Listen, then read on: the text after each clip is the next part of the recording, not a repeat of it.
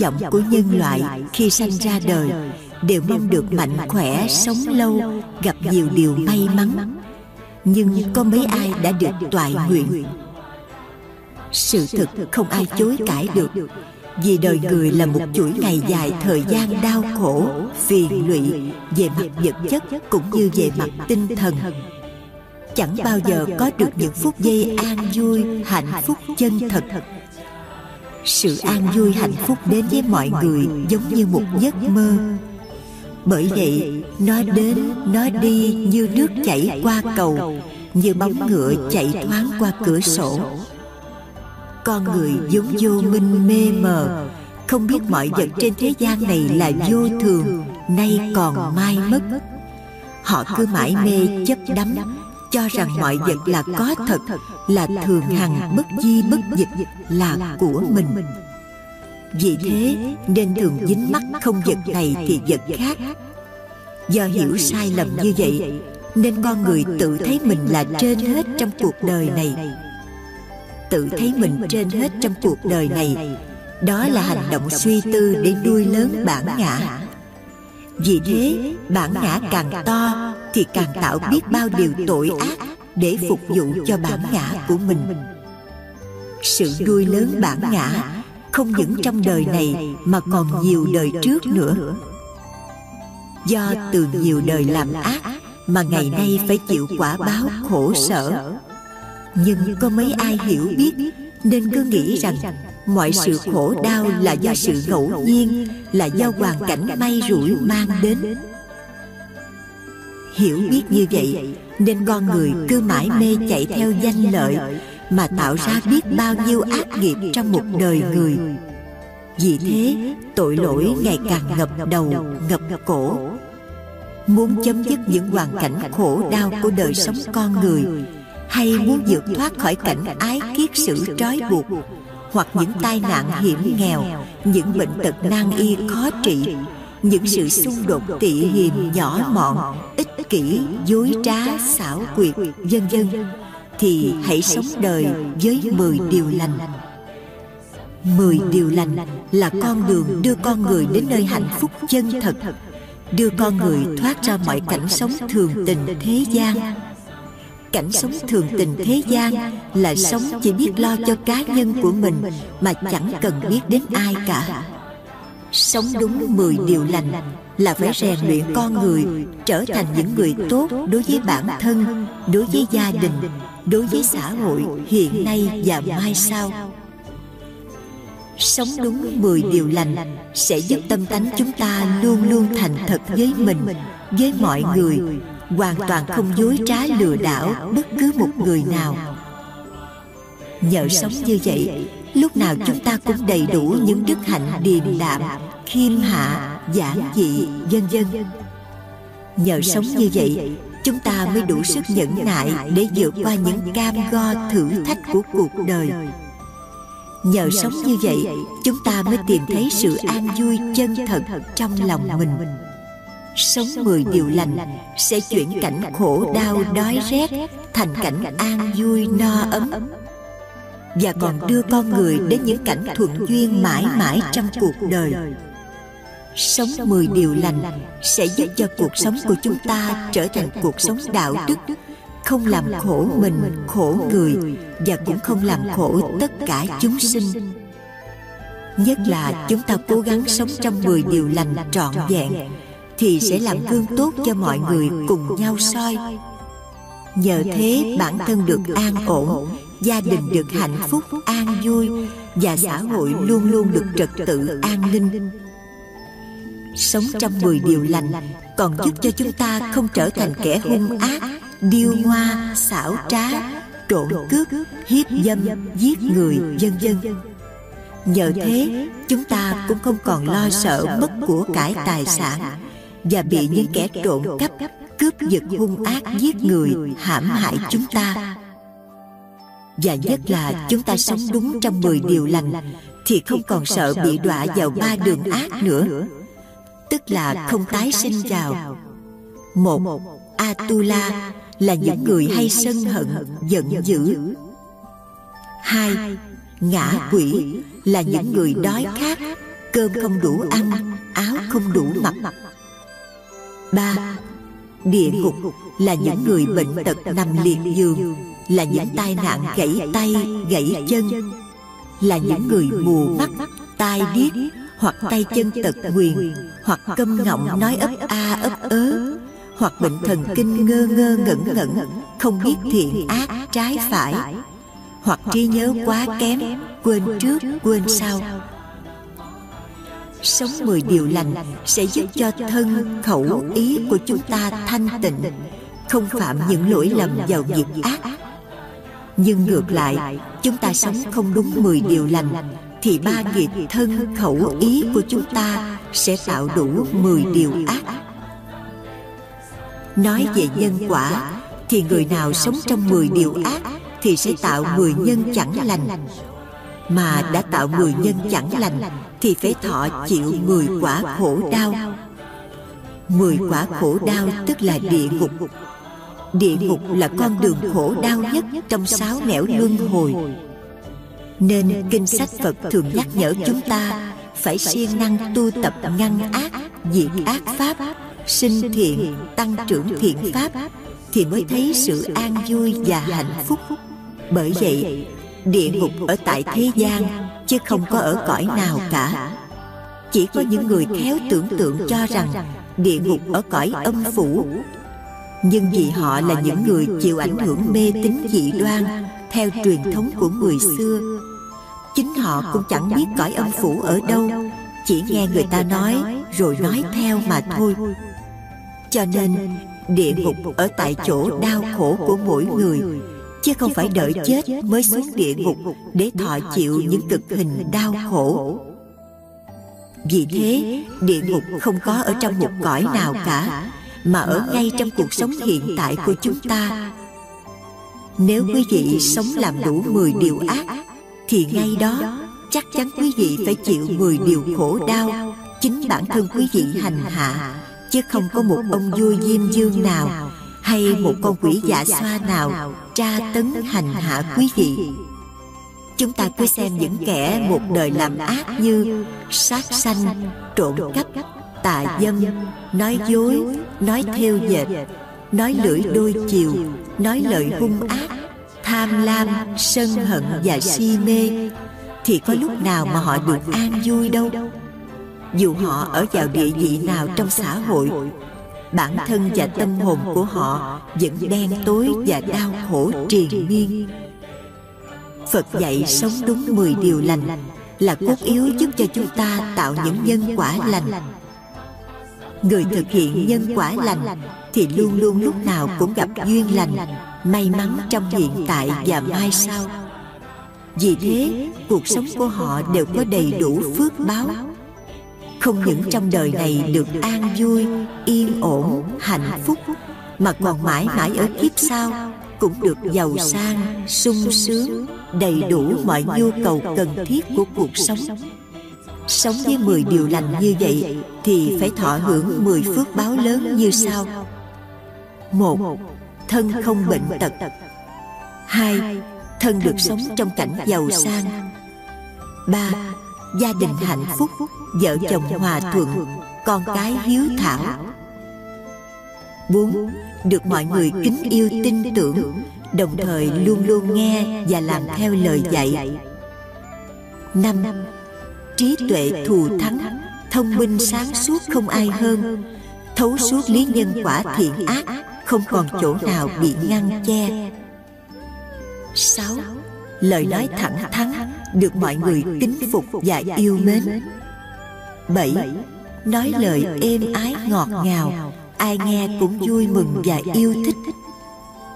tám không nói lời hung dữ hay chửi mắng to tiếng với một người nào cả chín không sợ sệt bất cứ một điều gì một hoàn cảnh nào. không thối lui trước những nghịch cảnh. đứng trước đám đông người phát biểu những ý kiến thì đều nói năng lưu loát không ngập ngừng. tiếng nói sang sảng nhiếp phục người nghe. mười. Ba nghiệp thân khẩu ý đều thanh tịnh. không bị nhiễm ô bởi một dục lạc nào trong thế gian này cho nên, ai có đủ duyên được nghe mười điều lành, được thấy mười điều lành, nhưng không chịu sống với mười điều lành, rồi luôn để một cuộc đời đen tối và khổ đau, thì thật là uổng phí cho một đời người chẳng ra gì. Họ cũng giống như những người giàu sang, có kho báu mà không chịu đem ra dùng, chỉ đành lòng chấp nhận để một đời lang thang làm kẻ cùng tử họ chính là những người không trí tuệ thiếu sáng suốt vô minh ngu si và dại dột khờ khảo nhất vân vân không còn chỗ nào để phê phán. bởi vậy trong đời nếu ai gặp được 10 điều lành trong đây là người đã gieo căn lành trong nhiều kiếp chứ không phải trong một kiếp này. tức người ấy đã gieo sâu duyên lành với 10 điều lành nhất là thường kính trọng ba ngôi tam bảo phật pháp tăng. Do gieo duyên lành này mà ngày nay mới gặp được 10 điều lành.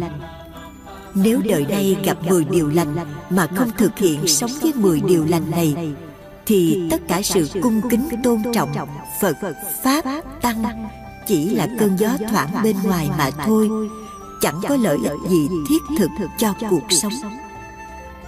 Do 10 điều lành này rất quan trọng như vậy nên chúng tôi xin quý vị có duyên gặp nó.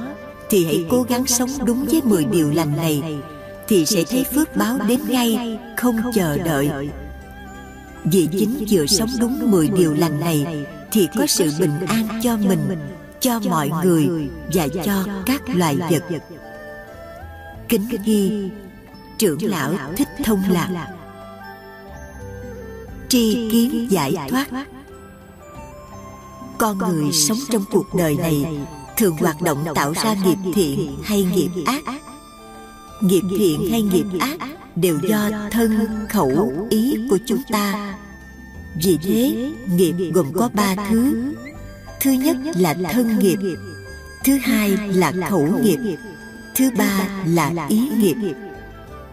thân khẩu ý tạo ra ác nghiệp. thì thân tâm chúng ta thường chịu quả khổ đau như bị bệnh tật, tai nạn hoặc nghèo khổ, cơm không đủ ăn, áo không đủ mặc.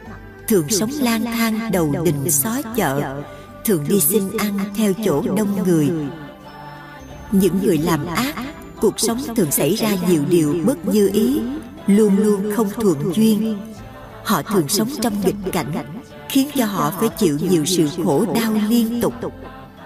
Do thân khẩu ý tạo ra nghiệp ác nên họ sống với tâm trạng đau khổ. Tánh tình luôn luôn hay giận hờn. Có khi thương, có khi ghét, thường thay đổi nay dày mai khác. Nhất là tâm trạng thường sợ hãi, lo lắng, buồn rầu, vân vân. Cuộc sống của họ bất an như vậy. Thấy người như vậy, chúng ta cũng cần phải quán xét lại thân phận của mình, tức là suy tư về thân, tâm, hoàn cảnh và tất cả mọi sự việc sự vật xảy ra chung quanh cuộc sống của chúng ta. để xem xét đâu là những nguyên nhân mình đã tạo ra những sự khổ đau này. và ai là người đã gây ra sự khổ cho chúng ta hay chính chúng ta đã tạo ra? cũng giống như ngày xưa tại núi linh thứ khi ông tu bồ đề mắc bệnh trầm trọng ông liền suy tư cái đau khổ của thân ta từ đâu sanh ra? Từ đâu mà nó diệt? Khi diệt, nó sẽ đến chỗ nào? Nghĩ như vậy, ông liền đến chỗ vắng vẻ, trải tọa cụ, ngồi kiết già, lưng thẳng, ý chân chánh, chuyên một lòng suy tư về thân bệnh để cố tìm ra nguyên nhân và phương pháp để diệt trừ các sự khổ đau của bệnh tật khi tôn giả tu bồ đề đang yên lặng suy tư để tìm nguyên nhân bệnh tật và phương pháp diệt trừ các đau khổ do thân bệnh của mình, thì thích đệ hoàng nhân biết được tâm niệm ấy, nên cùng người đệ tử của mình là ba giá tuần đến chỗ tôn giả tu bồ đề để trợ lực, nhất là giúp ngài soi thấu được nghiệp thân và hướng dẫn ngài phương pháp sống 10 điều lành để diệt trừ bệnh tật thích đệ hoàng nhân biết rất rõ. chỉ có phương pháp 10 điều lành mới cứu thân nghiệp khỏi bệnh tật và những tai nạn xảy ra mà con người phải gánh chịu vì thường làm 10 điều ác. cho nên vừa đến nơi thì ba giá tuần đã đọc bài kệ trợ duyên. nghiệp lành thoát các phược. ở tại núi linh thứ thường mắc bệnh cực trọng. không ưa các căn bệnh trong dung nhan thượng tôn đã thu được phước lớn. trồng đức đâu hơn đây? kinh tăng nhất a hàm. Nghĩa của bài kệ này khiến cho người ta khó hiểu là ở danh từ phược. phược. Có nghĩa là bệnh tật tai nạn mà câu kệ thứ nhất nói rất rõ. nghiệp lành tức là làm mười điều lành toàn nghĩa của câu kệ này là sống với mười điều lành sẽ không còn bệnh tật hay tai nạn nào nữa cả.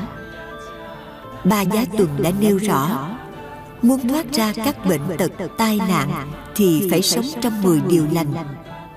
sống trong mười điều lành thì bệnh tật tai nạn sẽ được vượt qua. tức là sống trong nhân quả lành thì chuyển tất cả bệnh tật tai nạn sẽ không còn nữa bởi vậy kinh mười điều lành ra đời là giúp cho mọi người không còn bệnh tật nơi thân nữa. nhưng con người không đủ lòng tin với pháp môn này. vì thế loài người sống nuôi thân mạng bằng thân mạng của các loài chúng sinh. do đó họ lúc nào cũng tạo ra các ác nghiệp giết hại và ăn thịt chúng sinh. săn bắn chài lưới câu tôm giết hại trâu bò heo dê gà vịt vân vân, để lấy thịt làm thực phẩm ăn uống hàng ngày. Thật là vô minh, sống trong nhân quả ác, làm sao tránh khỏi những tai nạn bệnh tật khổ đau. Vì sống bằng sự khổ đau của chúng sinh thì làm sao tránh khỏi mọi sự khổ đau? Tại sao con người lại ưa thích ăn thịt chúng sinh? Nói ưa thích ăn thịt chúng sinh thì không đúng. mà nói con người sống bằng thói quen ăn thịt chúng sinh là không sai. cho nên khi không ăn thịt chúng sinh thì sinh ra thèm khát muốn ăn.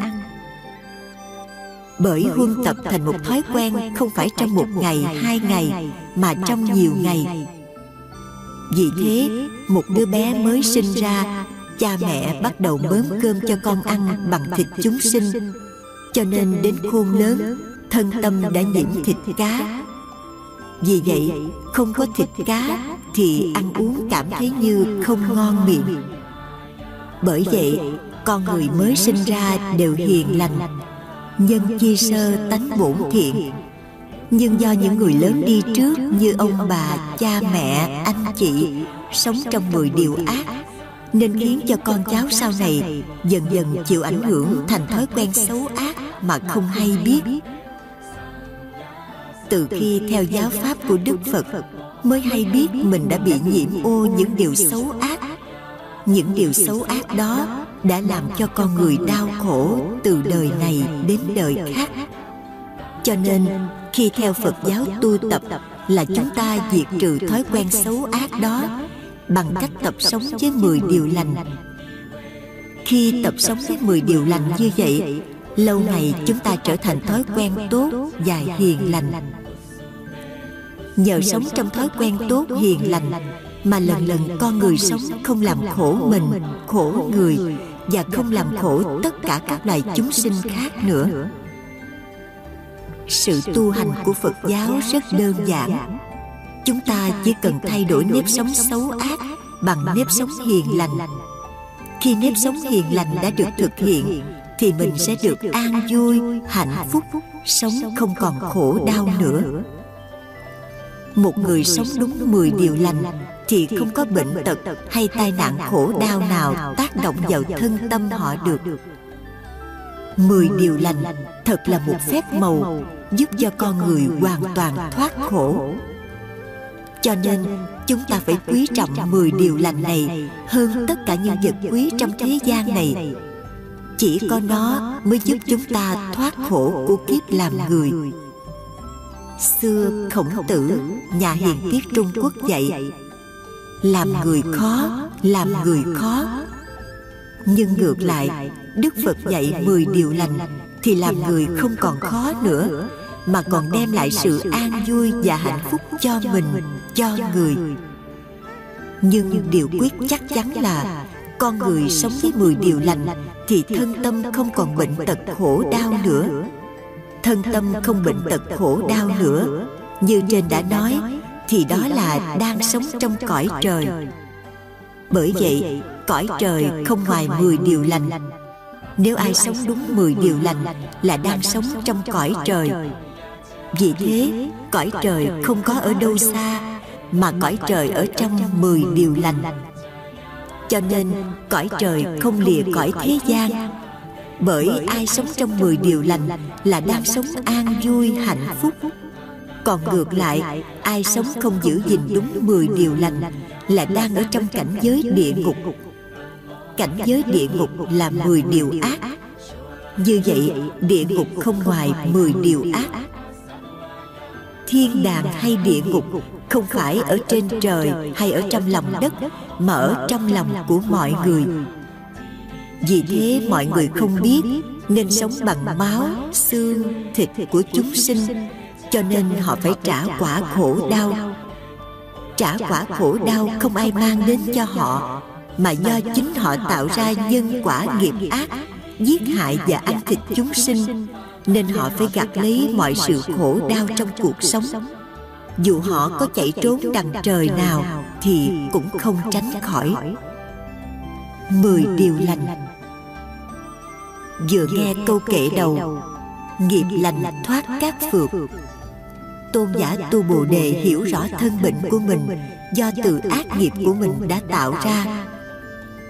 Tôn giả tu bồ đề nhớ lại lời dạy của đức phật trong kinh mười điều lành người nào muốn thoát khỏi thân bệnh, không bị tai nạn và cầu mong cho gia đình được đầm ấm yên vui, con cái hiếu thảo, vợ chồng hòa thuận, sống trong tình nghĩa yêu thương mặn nồng, tràn đầy hạnh phúc, thì hãy sống trong mười điều lành. Lời dạy này quá rõ ràng. Chỉ có sống trong mười điều lành, thì gia đình đầm ấm yên vui, con cái hiếu thảo, vợ chồng hòa thuận tràn đầy hạnh phúc. lời dạy này không dối người. chỉ có những người sống quen trong mười điều ác nên không đủ lòng tin. vì thế họ không sống trong mười điều lành này nên phải chịu mọi sự khổ đau không bao giờ dứt. vậy mười điều lành này là gì? mười điều lành này là mười điều sống không làm khổ mình khổ người và không làm khổ tất cả chúng sinh làm người ai ai cũng cần phải thông hiểu mười điều lành. và còn phải luôn luôn áp dụng nó vào cuộc sống hàng ngày của mình. như ăn cơm uống nước thì cuộc sống mới được bình an vô sự. ai cũng biết con người không ăn cơm uống nước thì không thể sống được. cho nên con người muốn không còn bệnh tật hay những tai nạn thì mười điều lành này phải sống như ăn cơm và uống nước khi biết pháp sống không còn đau khổ mà không áp dụng vào đời sống thì thà chết còn sướng hơn sống trong đau khổ.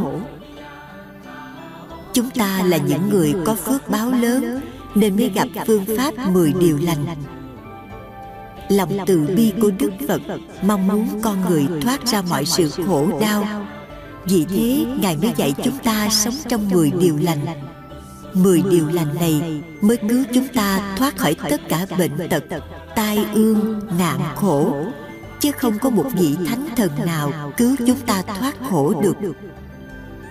Cho nên, khi có bệnh tật hay tai nạn khổ đau, mà đến lạy lễ cầu chư phật, chư bồ tát, chư thánh, chư thần từ bi cứu khổ, cứu nạn thì những hành động cầu xin này là những hành động mê tín dị đoan lạc hậu và mù quáng. Đức phật ngày xưa dạy các con tự thắp đuốc lên mà đi ta không cứu khổ các con được. Lời dạy như vậy mà chúng ta còn cầu khấn gian xin, thì thử hỏi quý vị có phải là phật tử hay không? Hay là những tín đồ của một tôn giáo nào? Muốn thoát khỏi bệnh tật tai nạn khổ đau thì không có phương pháp nào hay hơn bằng phương pháp sống với 10 điều lành. Sống với 10 điều lành thì phải thực hiện ba chỗ trên thân của chúng ta. Đó là thân, khẩu, ý. Một, thân có ba việc làm lành. Không sát sanh, không trộm cắp, không tà dâm. Hai, khẩu có bốn việc làm lành. Không nói dối, không nói theo dệt không nói lật lọng nói lưỡi đôi chiều không nói lời hung ác. ba ý có ba việc làm lành. không tham lam không sân hận không si mê. tại sao sống với mười điều lành mà thoát khỏi bệnh tật tai nạn khổ đau của kiếp con người muốn trả lời câu hỏi này trước hết chúng ta phải lần lượt xét xem mười điều lành này như thế nào. điều lành thứ nhất không nên giết hại chúng sanh. người đời thường nói thà nghèo mà mạnh giỏi còn hơn giàu sang mà đau ốm. mọi vật sanh ra trong vũ trụ không có con vật nào mà không sợ chết sợ khổ đau và bệnh tật thế nên tha mạng chết cho người. ân xá cho vật không sát sanh là một ân huệ lớn. loài vật sắp bị giết mà được tha thì nỗi vui mừng không thể tả được. hòa thượng thiện hoa dạy như khi chúng ta thả một con chim sắp bị cắt cổ nhổ lông. thả một con cá sắp đem chặt kỳ đánh dãy chim được sống vui mừng bay nhảy, cũng như cá khỏi chết hớn hở lội bơi. Vậy không giết hại chúng sinh mà còn thả chúng sinh là nghiệp lành đứng hàng đầu trong 10 điều lành. Chúng ta ai cũng ham sống sợ chết, lẽ đâu lại cướp mạng sống của loài vật?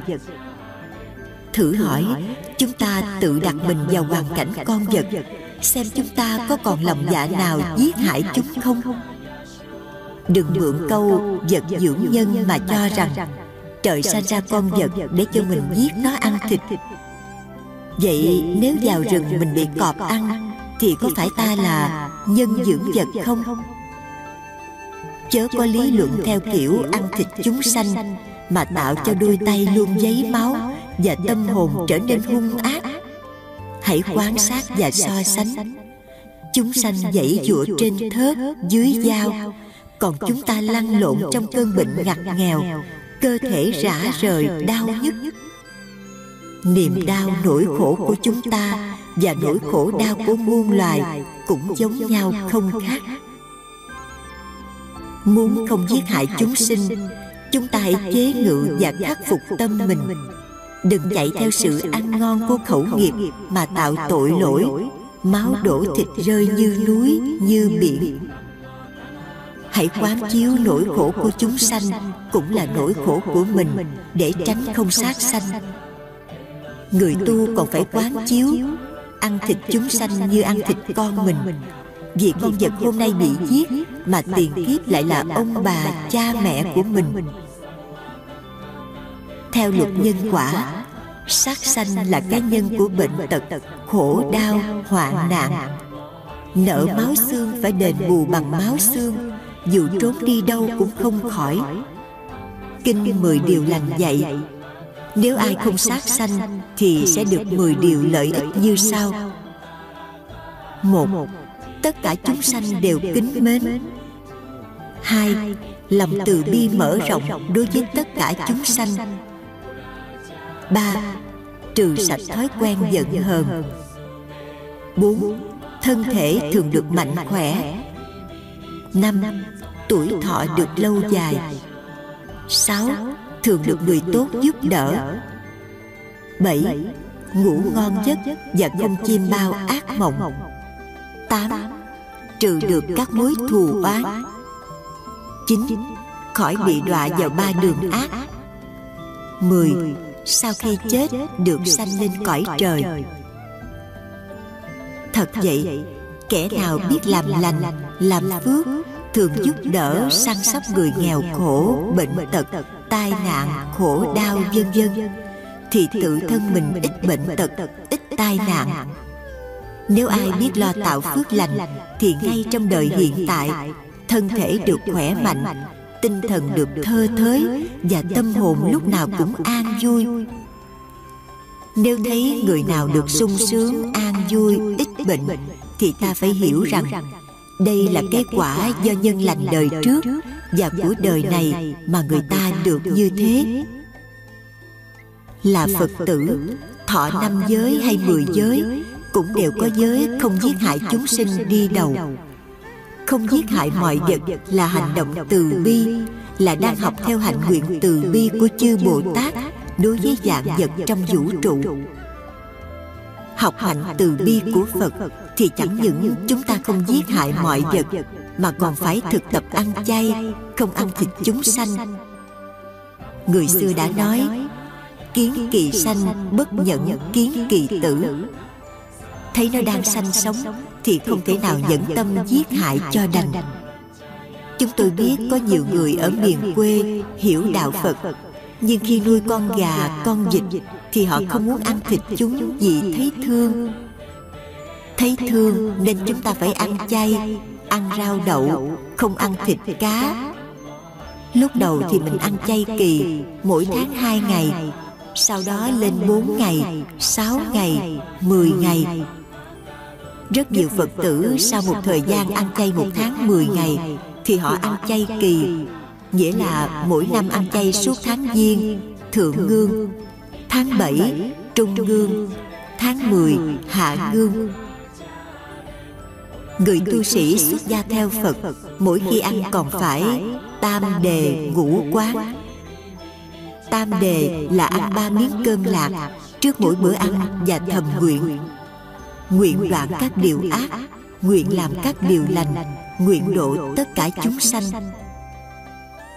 tại tu viện chân như thì tăng ni và phật tử nguyện như sau. nguyện sẽ không làm khổ mình nguyện không làm khổ người nguyện cho tất cả chúng sanh không gây đau khổ cho nhau. ngũ quán là trong bữa ăn hôm nay con nghĩ đến công lao khó khổ của bao nhiêu người làm nên thức ăn này nguyện cố gắng tu tập tốt để xứng đáng thọ nhận những thực phẩm này. Nguyện ngăn ngừa những tật xấu ác, chỉ xin nhận thức ăn vừa đủ để nuôi thân. Vì muốn thành tựu đạo giải thoát và cứu độ chúng sanh, nên con xin thọ nhận thức ăn này. Người tu sĩ của đạo phật, khi đi kinh hành, còn phải lưu ý tránh dẫm đạp, làm chết cỏ cỏ cây còn không làm tổn hại thì có lý nào lại giết hại mạng sống loài vật cho đành? cho nên người nào làm đồ chay mà đặt tên đồ mặn như thịt kho tàu gà xé phay thịt gà xào xả ớt xá xíu tôm kho mắm chay vân vân là còn tâm thèm ăn mặn. người đệ tử muốn thoát sinh tử luân hồi mà còn ăn mặn thì tu ngàn đời cũng không giải thoát nếu ai bảo rằng Phật cho phép chúng ta Kể cả các tu sĩ Được ăn thịt chúng sanh. Nếu ăn không thấy, không nghe, không nghi Thì đó là lý luận của người sao Để biện minh cho cái tâm thèm thịt Hợp thức hóa chuyện ăn mặn của mình. Nghĩa là không giữ được giới cấm giết hại chúng sanh. Trong kinh sách Nguyên Thủy Đức Phật không có dạy điều đó. Đây là lời chân thật xin các phật tử phải ghi nhớ và hành trì để được phước báo và tu tập có kết quả tốt. Trong kinh nguyên thủy, bài kinh jivaka dạy, người cư sĩ cúng dường phật và chư tăng bằng thực phẩm động vật thì có năm điều phi công đức. Thế sao các cư sĩ lại cúng dường thực phẩm động vật cho chư tăng? Như vậy có đúng không? Đức Phật đã cấm đệ tử cư sĩ. Giới thứ nhất không giết hại chúng sanh. Thế sao các cư sĩ lại sát sanh Cúng dường thực phẩm động vật cho chư tăng? Điều này có trái và mâu thuẫn lại với lời dạy giới cấm của Đức Phật chăng? Tóm lại, Đạo Phật là đạo từ bi, thương yêu tất cả mọi người, mọi loài chúng sanh, kể cả cầm thú, côn trùng, cỏ cây đất đá. người đệ tử phật giữ giới không giết hại chúng sanh là giữ gìn đức hiếu sinh. thử tưởng tượng một ngày mà chúng ta không ăn thịt thì biết bao nhiêu sinh mạng được thoát chết.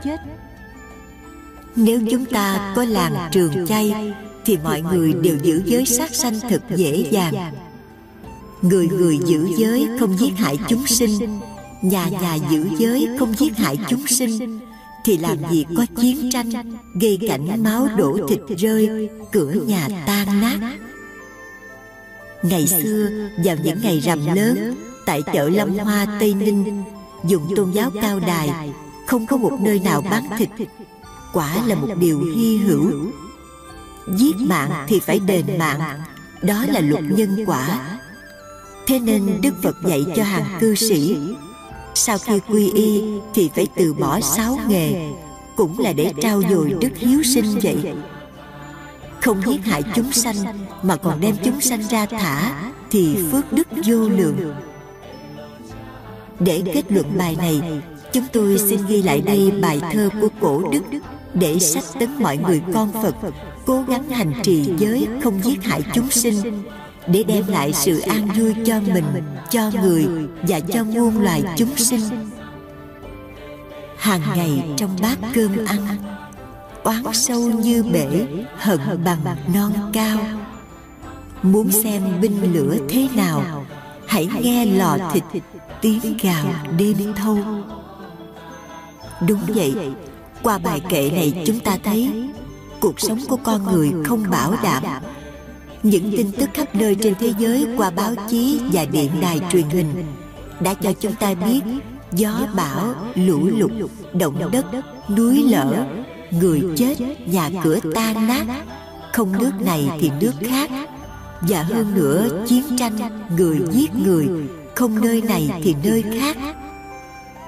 Hình ảnh tan thương như vậy, thế mà con người còn chưa thức tỉnh, cứ mãi mê sống trong mười điều ác nhân quả rất thực tế. dân chài lưới là những người chết nhiều nhất trong những năm gần đây. hễ có lũ lụt là có hàng trăm người chết trôi. bởi vậy người nào chuyên nghề đánh cá thì không tránh khỏi nước cuốn trôi xuống sông xuống biển để làm mồi cho cá tôm ăn thịt. điều lành thứ hai không nên trộm cắp. trộm cắp là do lòng tham lam ham muốn sống được thảnh thơi an nhàn có nhiều của cải tài sản và được ăn ngon mặc đẹp mà chẳng cần phải làm lụng vất vả như bao nhiêu người khác. hòa thượng thiện hoa dạy người không gian tham trộm cắp là người yêu chuộng công bình tôn trọng của cải kẻ khác như của mình. tiền bạc là huyết mạch của con người. nếu không có nó đời sống sẽ vất vả nếu của cải mình làm ra mà bị người ta lấy hết thì mình có đau lòng không? mình mất của thì mình xót xa tiếc nuối thì người mất của cũng đau khổ như thế. có nhiều người bị trộm cắp mất hết của cải vàng bạc thất vọng đến nỗi phải quyên sinh. giả lại của phi nghĩa thường vô ngõ trước ra ngõ sau. tiêu hao như nước soi cát chảy manh tâm giành giật cho lắm. Chết rồi cũng hai bàn tay không. Người không trộm cắp, luôn sống an vui vì không sợ bị tù tội hoặc có người thù oán mình. Nếu mọi người giữ giới không nên trộm cắp, thì nhà nhà được an vui, của đánh rơi cũng không có ai lượng quên đóng cửa cũng chẳng có ai mất đồ. Nghe nói ngày xưa bên trung hoa, thời vua nghiêu vua thuấn, thái bình thịnh trị người ta ngủ cũng chẳng cần đóng cửa. Đồ đạc có đánh rơi cũng không ai lượng. Tôi thích lắm. Không ngờ ngày nay, tại các nước văn minh trên thế giới, nếu ai mất của đi báo cảnh sát, thì người ta cho biết có người nhặt được rồi. Tôi biết một phật tử tại nhật bảo rằng, một hôm cô có việc cần đi gấp. Cô rời khỏi nhà cả ngày, không khóa cửa. Về nhà, đồ đạc vẫn còn nguyên cô th ở california nói, có một hôm, cô về nhà thì thấy cửa mở toang. Cô hoảng sợ không dám vô nhà. Cô gọi cảnh sát đến. Họ đưa cô vào nhà. Lục soát khắp nơi, thấy không mất gì cả. Thì ra, khi rời khỏi nhà, cô không khóa cửa. Gió thổi mở tung cửa mà thôi. Tại việt nam, thỉnh thoảng ta cũng thấy đăng trên báo, những tấm lòng vàng lượng được gói tiền hoặc cái bóp của ai đánh rơi đã thông báo để chủ nhân đến nhận lại. nhưng những tấm lòng vàng ấy ngày càng hiếm hoi. người phật tử thọ năm giới thì không bao giờ khởi ý trộm cắp dù trái cà trái bí cây đinh cọng kẽm. nếu người ta không cho thì mình không được tùy tiện lấy đi. từ đó suy ra tất cả những gì không phải của mình thì mình không được lấy không nhận không sử dụng. Bây giờ, giả sử có người lượm được tờ giấy bạc 50.000 đồng Việt Nam hoặc tờ giấy 100 đô la đưa lên máy phóng thanh mà gọi chừng hai lần. thì đến lần thứ ba sẽ có người nhảy ra nhận là mình mất. mặc dù người ấy không có tờ giấy bạc ấy. trong cuộc sống hàng ngày tại các xí nghiệp nếu công nhân mà đi trễ về sớm thì dễ bị sa thải công nhân viên làm việc mà lấy văn phòng phẩm đem về nhà để cho mình và gia đình mình xài là ăn cắp của công, sử dụng máy photocopy để sao giấy tờ cá nhân của mình, thậm chí sao chụp tài liệu tu học để tặng bạn bè. Nghĩ rằng mình làm phước, giúp người tu hành sẽ được phước. Không ngờ, lòng tốt ấy cũng là ăn cắp của công, làm việc riêng. Có nhiều người đến sở làm mà đọc báo, đọc tiểu thuyết nghe nhạc trang điểm hoặc cùng bạn bè ra quán cà phê tán gẫu hàng giờ. tất cả đều ăn cắp giờ làm việc mà thôi. là phật tử thọ trì năm giới hay mười giới đều phải ghi nhớ điều ấy. nếu rơi trúng vào một trong những điều kể trên tức là phạm giới thứ hai không trộm cắp. kinh mười điều lành dạy nếu không trộm cắp mà còn bố thí, thì sẽ được mười quả báo phước lành như sau. Một, tiền của có dư, không bị vua quan giặc giả cướp mất, không bị nạn lũ lụt trôi, lửa cháy hay con cái phá tán. Hai, được nhiều người kính mến và tin cậy. Ba, không bị ai lừa dối gạt gẫm bốn, xa gần đều khen ngợi lòng ngay thẳng của mình. Năm, lòng được an ổn, không lo sợ về sự tổn hại nào. Sáu, tiếng lành đồn xa. Bảy, ở chỗ đông người, lòng không khủng khiếp.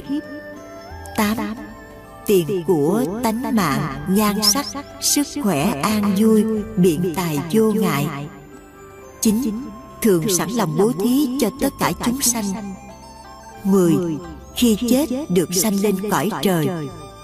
thật vậy làm phước được phước.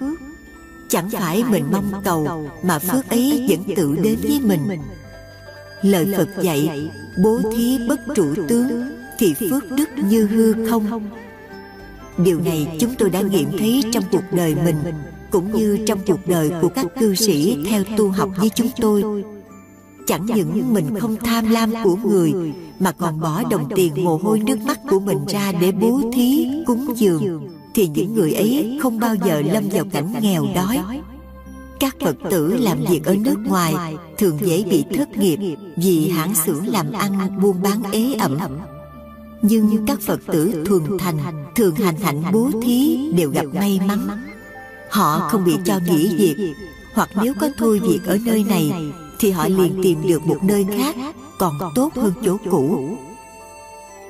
người giàu sang mà bo bo giữ của cải không làm phước bố thí giúp người nghèo khó bệnh tật thì đêm nằm ngủ không yên. có của cải quý báu trong nhà thì tối ngày không dám rời nhà nửa bước. sợ gia nhân ăn cắp hoặc ăn trộm cậy cửa lấy đồ. đêm ngủ không yên nghe tiếng động tịnh thì lại tỉnh giấc. nơm nớp lo sợ ăn cướp. giữ giới không trộm cắp là thực tập tâm buông xả. tâm buông xả thì thảnh thơi an nhàn không có gì phải lo toan. vậy quý phật tử phải thường xuyên giữ giới không trộm cắp và tập bố thí buông xả thì thân tâm an lạc phước lành tăng trưởng. điều lành thứ ba không nên tà dâm. phạm con người sanh ra đều do dâm dục. nhất thiết chúng sanh giai dĩ dâm dục nhi chánh tánh mạng.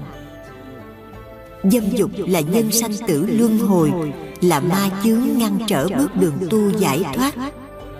thế nên đức phật dạy lòng dâm không trừ thì không ra khỏi trần lao. dâm tâm bất trừ trần bất khả xuất bởi vậy muốn giải thoát mà không đoạn lòng dâm thì tu ngàn kiếp cũng không bao giờ giải thoát. ở đây tu mười điều lành ta cần ngăn ngừa tà dâm chứ không phải tu rốt ráo như các bậc xuất thế. người cư sĩ đối với vấn đề sinh lý vợ chồng thì đó là chánh dâm. nhưng nếu hành dâm với người khác không phải là vợ hay chồng của mình là phạm tội tà dâm giữ được giới không tà dâm thì gia đình được đầm ấm an vui hạnh phúc. con cái học hành tốt. những đứa trẻ bụi đời sa chân vào cạm bẫy của băng đảng xì ke ma túy hoặc làm đỉ điếm. đa số đều xuất phát từ những gia đình mất hạnh phúc hoặc chỉ còn một cha hay một mẹ nuôi con mà thôi. sự dâm dục quá độ khiến cho sức khỏe hao mòn đưa đến chỗ bệnh tật từ những bệnh phong tình, hoa liễu, giang mai, cho đến các bệnh nan y không có thuốc chữa như sida, s. Nhìn lại lịch sử việt nam cũng như trung hoa ngày xưa, có vị vua nào mà sống lâu đâu? Tam cung lục viện với hàng trăm cung phi mỹ nữ. Mặc dù có ngự y ngày đêm chăm sóc, bốc thuốc bổ cho vua, trong lịch sử việt nam có vua lê họa triều nghĩa là vua ra chủ tọa phiên họp với triều thần bá quan văn võ mà phải nằm chứ không ngồi dậy nổi. người giữ giới không tà dâm là người biết trọng nhân nghĩa với người phối ngẫu của mình. xã hội á đông ngày xưa rất phong kiến trọng nam khinh nữ cho phép người chồng có quyền có nhiều thê thiếp cho nên có câu tục ngữ trai năm thê bảy thiếp gái chính chuyên chỉ có một chồng.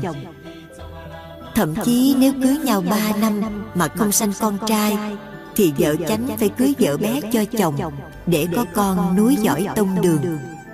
Ngày nay, các nước âu mỹ rất quý trọng người phụ nữ. Các ông chồng ở âu mỹ ăn cơm xong phải rửa chén là chuyện bình thường. Vì cả hai cùng đi làm thì phải phân chia nhiệm vụ đồng đều cắt cỏ khiêng thùng rác to tướng ra đường. Tưới cây, xách đồ nặng vẫn là chuyện của các ông. Người nữ cũng tham gia mọi lĩnh vực trong xã hội, từ nghề tài xế taxi, lái xe ủi đất, cho đến làm luật sư, bác sĩ, lãnh đạo công ty xí nghiệp, làm dân biểu, thượng nghị sĩ, thủ tướng, nữ hoàng, thậm chí còn đi vào không gian, thám hiểm các vì sao xa xôi thế mà ở các nước trung đông bây giờ người ta vẫn chèn ép người phụ nữ bằng tập tục bắt buộc người nữ ra đường phải lấy khăn che kín để không ai nhìn thấy mặt mình. đàn bà còn bị đàn ông đánh đòn giữa chợ còn đàn ông thì tha hồ có bao nhiêu vợ cũng được. tập tục gì quái đản? một phật tử cho biết tại hoa kỳ ngày nay có tiểu bang nào đó người chồng theo đạo mormon muốn cưới bao nhiêu vợ cũng được. Họ còn phổ biến trên truyền hình, phỏng vấn cả mẹ lẫn con đều làm vợ ông ta. Ảnh chụp chung quanh ông chồng có hàng chục bà vợ và hàng lố con. Quả là chuyện lạ của thế kỷ 21 tóm lại, người phật tử giữ gìn giới không tà dâm là người biết tôn trọng nghĩa tình với người phối ngẫu là biết bảo vệ sức khỏe bản thân đem lại an vui hạnh phúc cho gia đình góp phần làm lành mạnh xã hội. kinh mười điều lành dạy rằng không tà dâm và giữ được tiết hạnh sẽ được bốn điều lợi ích. một sáu căn mắt tai mũi lưỡi thân và ý đều được vẹn toàn. hai đoạn trừ hết thảy những phiền não quấy nhiễu. ba ở trong đời được người khen ngợi được tiếng tốt. bốn vợ con không ai dám xâm phạm. không tà dâm là một đức hạnh mà người đời ai cũng ca ngợi quý trọng. nó là đức chung thủy.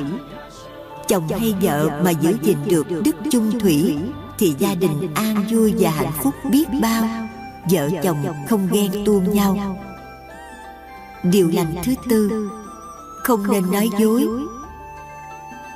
nói dối. Là nói không đúng sự thật. chuyện có nói không chuyện không nói có. sống trong xã hội người nào nói dối là tự mình làm mất lòng tin của mọi người. nói dối rất tai hại cho sự chung sống. nói dối quen miệng trở thành cái tật thì rất khó diệt trừ. nói dối mà người ta biết được thì kể như mình bị cô lập không còn ai muốn thân cận với mình. nghĩa là nói dối sẽ làm cho uy tín mình không còn nữa. hòa thượng thiện hoa dạy người ta ở đời dù nói đùa chơi cũng không được nói dối. vì lẽ nói dối mà người ta biết được về sau có nói thật người ta cũng không tin. nhất là người tu theo phật giáo lại càng không nên nói dối vì nói dối cho rằng mình chứng thánh hay đắc đạo thì tội lỗi càng to lớn. bởi nói như thế sẽ phạm tội đại vọng ngữ. tội đại vọng ngữ sẽ đọa vào ba đường ác. kinh dị tặng ngữ thuyết nhân duyên. có kể câu chuyện năm vị tỳ kheo giả làm người tu hành đắc đạo. họ đến một vùng đất lạ cất một cái bục cao che phướng che lọng rồi một người lên ngồi nghiêm trang mắt liêm diêm. còn bốn người kia đi vào làng kêu gọi mọi người đến xem có một vị tiên tu hành đắc đạo.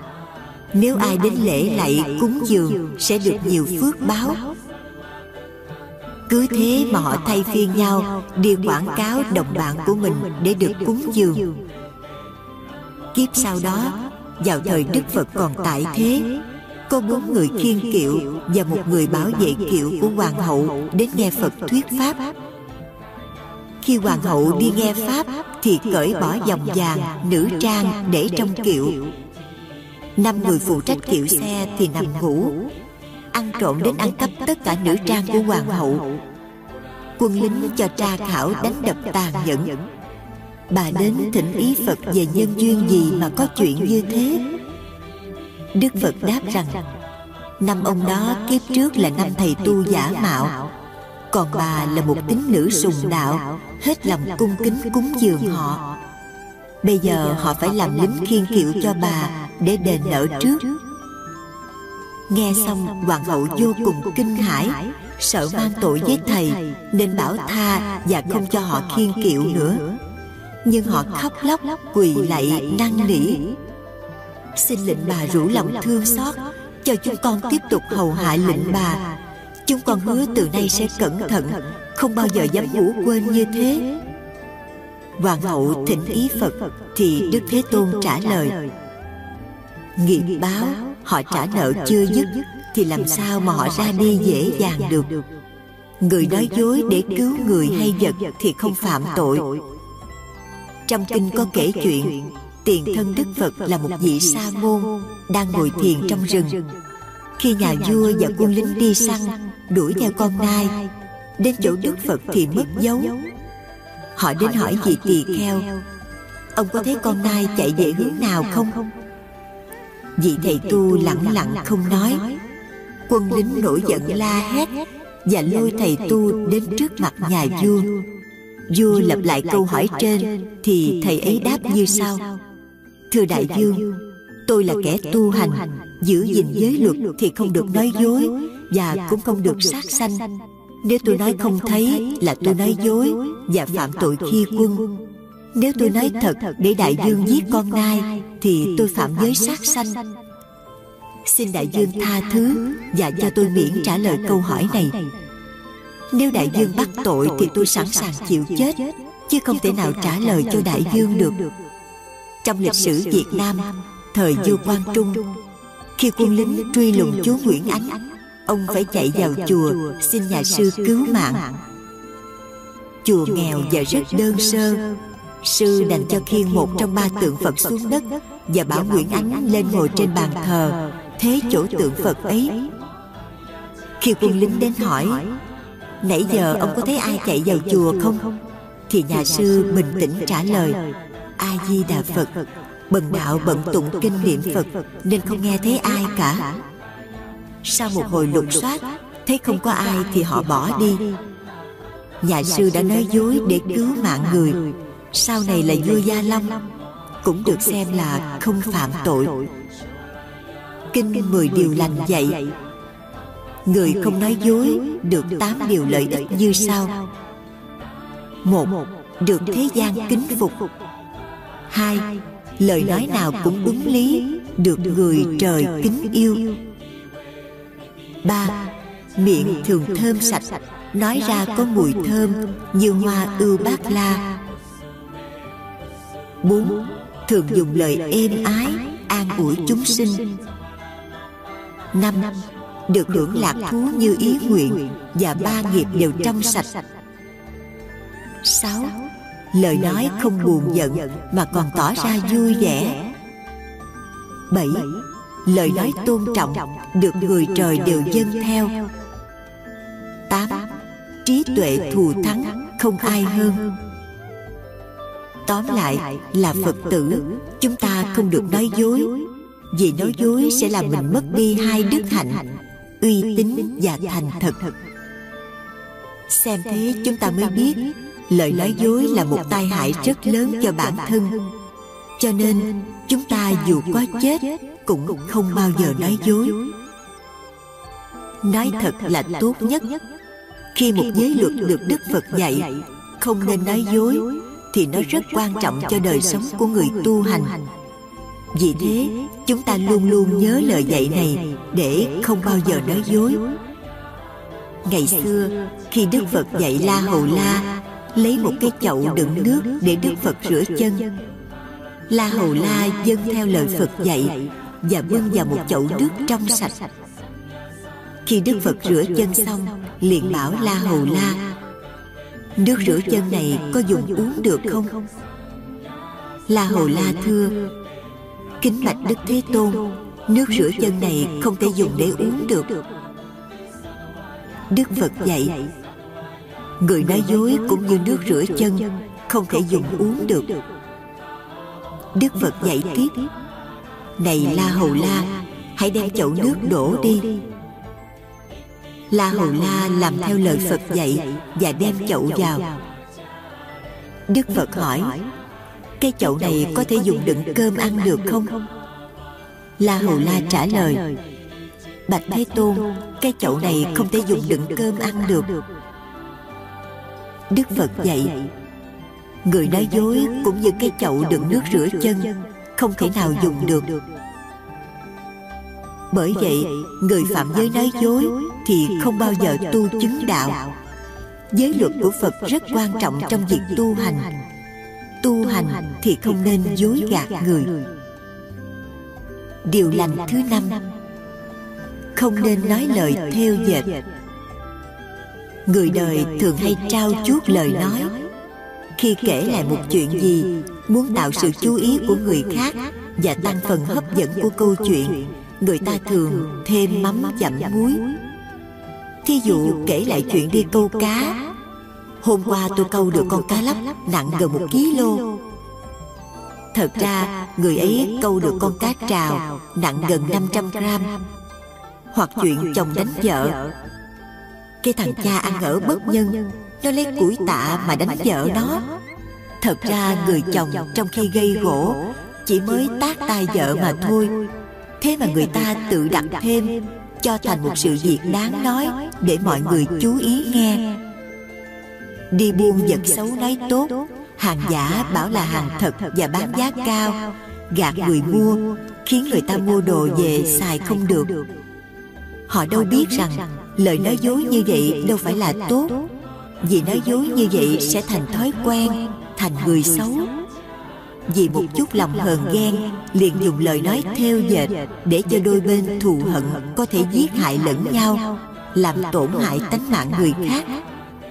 Chỉ vì một chút lòng ganh tị hoặc thù giặc bèn dùng lời theo dệt để lung lạc lòng người, hoặc quyến rũ gạt gẫm người khác làm tổn hại danh dự và tài sản. Cốt để đem lại cho mình được nhiều lợi lạc và còn được tiếng thơm, tiếng tốt.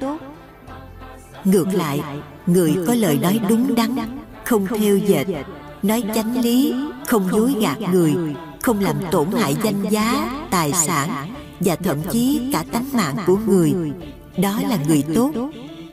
Người không nói lời theo dệt sẽ được ba món công đức mà kinh mười điều lành dạy một, được người trí yêu mến. Hai, thường đáp được những câu hỏi khó khăn. Ba, được làm người có uy tín cao quý trong cõi thế gian. Bởi nói lời theo dệt tốt, làm cho người khác được lợi ích. Nhưng chúng ta vẫn mang tiếng là người nói lời theo dệt. Vì thế, dù nói lời theo dệt tốt hay xấu, đều là lời nói dối chỉ có lời nói thành thật thì mới có giá trị. còn nói dối thì tự mình làm mất giá trị. cho nên chúng ta nên tránh xa những người hay nói dối vì họ sẽ đặt điều nói xấu chúng ta với mọi người. người. Nói dối như con rắn độc cho nên đức phật dạy la hù la nói dối như nước rửa chân không dùng được. lời này có ý đức phật dạy chúng ta nên tránh những người nói dối những người nói dối không thể làm bạn với chúng ta được. Vì thế có thì nên nói có còn không thì nên nói không. không. Được dối gạt người. biết người nói dối chỉ một lần. và về sau này chúng ta cố gắng như thế nào để không còn gặp mặt họ? nếu bất đắc dĩ gặp họ thì chúng ta nên cố gắng làm thinh là hay nhất và tìm cách tránh né xa lìa đừng nên ở gần họ mà có tai họa. Khi một người nói tốt một người nào mà chúng ta xét thấy là đúng sự thật thì đó là không phải lời theo dệt. còn ngược lại là lời nói theo dệt. cũng vậy khi một người nói xấu người khác thì chúng ta nên xét lại xem người có xấu ác như vậy không. nếu không thì biết người đó nói lời theo dệt cho người khác thì chúng ta không tin và biết người thù oán hay ghét người kia mà nói theo dệt như vậy. Khi nghe người khác nói xấu hay nói tốt một người, thì chúng ta đừng dội tin, mà cần phải tư duy, suy nghĩ, quán xét đúng hay sai rồi mới tin. Nếu chúng ta không chịu quán xét kỹ càng dội tin là chúng ta là những người bột chột. Những người bột chột là những người hay a vua theo người khác, mà không do sự tư duy quán xét kỹ lưỡng một người thiếu tư duy thường sống trong ác pháp nên phải nhận lấy sự đau khổ là đúng. điều lành thứ sáu không nên nói lật lọng ở đời có lắm kẻ mồm mép. vừa nói một lúc sau nói ngược trở lại. lấy quấy làm phải lấy phải làm quấy. lật qua lật lại. tráo trở như người nướng bánh phồng những hạng người này ta nên tránh xa họ thường dụng ba dụng bảy đem chuyện người này nói ra nói vào bêu xấu khiêu khích người khác để tạo sự bất hòa thù hận. họ còn đem chuyện của người này dèm pha với người kia. có lúc nhạo báng khinh chê làm cho đôi bạn thù hận. sanh mối tương tranh. họ còn dùng môi mép đứng trung gian gây ác cảm đôi bên để đi đến kiện thưa người không nói lật lọng không có làm phiền muộn bà con lối xóm. nên được thân bằng quyến thuộc kẻ xa người gần đều kính mến. người không nói lưỡi hai chiều thường dùng lời êm ái an ủi khuyên giải và giúp cho bà con xóm giềng được hòa thuận thân yêu khiến cho ai nấy cũng vui vẻ an lòng. người này đến đâu cũng được mọi người kính yêu gặp khó khăn thì người ấy sẽ đứng ra thu xếp hòa giải một cách dễ dàng. người không nói lật lọng là người luôn luôn đem lời nói hòa giải giúp cho mọi người sống trong xã hội được an vui hạnh phúc. ngày xưa thời tam quốc ở trung hoa có những người chuyên đi du thuyết. họ là người học rộng hiểu nhiều nói lời hòa nhã có sức thuyết phục họ thường được các vua cử sang nước khác để du thuyết, phân tích cho vua bên kia nghe ưu và khuyết của mỗi bên, những cái lợi và hại của việc đánh nhau. Để cuối cùng thuyết phục được đối phương phải lui binh hoặc hưu chiến.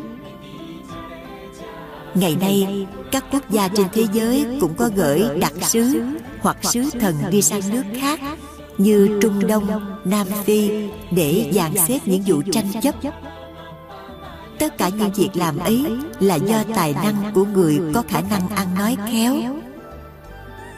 Kinh mười điều lành dạy, kẻ nào nói lời hòa giải thì được năm điều không thể phá hoại. Một, được nhân bất hoại vì bản thân mình không bao giờ có ý hại người. Hai, được làm con trong dòng họ sum họp vì nhân mình không gây chia rẽ bà con quyến thuộc của người ba, được đức tin bất hoại vì nhân thuận theo nghiệp đời trước của mình. Bốn, được pháp hạnh bất hoại vì nhân chỗ tu của mình rất kiên cố. Năm, được thiện hữu tri thức bất hoại vì nhân mình không hay nói dối người. Vậy, người phật tử tại gia phải giữ gìn giới, không nói lật lọng và thường hành hạnh nói lời hòa nhã, êm ái, thì sẽ được phước đức lớn. Không nói lời lật lọng, tức là nói dối bằng cách lật ngược sự việc. Lấy việc phải làm việc quấy, lấy việc quấy làm việc phải. Cho nên, lời nói lật lọng là của những người nhiều mồm, nhiều mép, thường nói qua nói lại. Những người này chúng ta nên tránh xa, chứ không nên ở gần họ họ là những người không đáng tin cậy không nên giao việc lớn cho những người này. họ là những người gian tham vô độ khó mà lường được. nếu ở gần người hay nói lật lọng thì nên dọn nhà đi nơi khác chớ ở gần sớm muộn gì cũng bất an. cho nên người nói dối người nói lời theo dệt và người nói lời lật lọng thì không nên làm bạn với những người này thường nên sống xa lánh họ vì họ sẽ làm hại chúng ta bằng cách này hay bằng cách khác. điều lành thứ bảy không nên nói lời hung ác. nói lời hung ác là nói ác cho kẻ khác. nói người ta hung dữ phao phản người luôn luôn bươi móc việc xấu của người. người. Nói những lời hung ác là người tánh tình cộc cằn thô lỗ thường hay mắng nhiếc nguyền rủa hoặc thề thốt nói những lời độc địa khiến cho mọi người nghe thấy sợ hãi. với tánh tình như vậy họ là những người không biết sửa sai nên tánh nào tật nấy. họ không biết hổ thẹn xấu hổ. chỉ biết lấn áp người khác làm cho mọi người đều phải quy phục. đều ở dưới tay. họ bảo sao thì làm theo không được chống trái họ tìm mọi cách để diệt những người trên cơ họ. theo luật nhân quả người nào dùng lời nói ác độc thề thốt đó là tự hại mình mà không biết. tưởng là nói như vậy là làm cho người ta sợ và bái phục. ví dụ một tôi có nói gian cho tôi chết đi. hai kẻ nào nói gian cho tôi thì trời đánh cho nó chết đi ba. Tôi có nói như vậy ra đường sẽ bị xe cán chết. trên đây là những lời thề thốt mà những người hung dữ thường hay nói. người không nói lời hung ác là người biết dùng ái ngữ lời nói ngọt ngào nhẹ nhàng êm dịu. nên tục ngữ việt nam có câu nói ngọt lọt đến xương. hoặc lời nói không mất tiền mua lựa lời mà nói cho vừa lòng nhau người không nói lời hung ác là những người thường nói lời ôn tồn nhã nhặn. hàm chứa một tâm hồn đầy nhân ái tha thứ bao dung. kinh mười điều lành dạy rằng kẻ nào không nói lời hung dữ sẽ được tám món công đức. một không nói sai pháp. hai nói ra lời nào cũng có ích lợi. ba nói lời nào cũng đúng chân lý bốn. Lời nói nào cũng khôn khéo. Năm. Nói điều chi ai cũng dân theo. sáu. Lời nói nào thốt ra cũng được người ta tin dùng. bảy. Nói điều chi cũng không có ai chê bai. tám. Nói ra lời nào cũng được yêu mến. nói lời hung ác là những người hung dữ chớ những người hiền lành thì không bao giờ nói lời hung ác. cho nên khi chúng ta tiếp xúc với mọi người thì người nói lời hung ác dễ nhận thấy nhất. chỉ một lúc là lời nói phách lối có vẻ ta đây khiến ai cũng không ưa thích. lời hung ác có nhiều loại. một lời chửi mắng. hai lời thề thốt.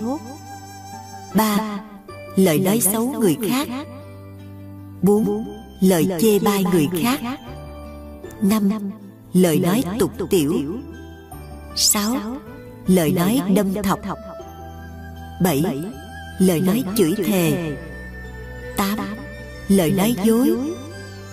chín lời nói theo dệt. mười lời nói tráo trở. mười một lời nói nạt nộ. mười hai lời nói du khống mười ba. Lời nói nịnh hót. điều lành thứ tám. không nên tham lam.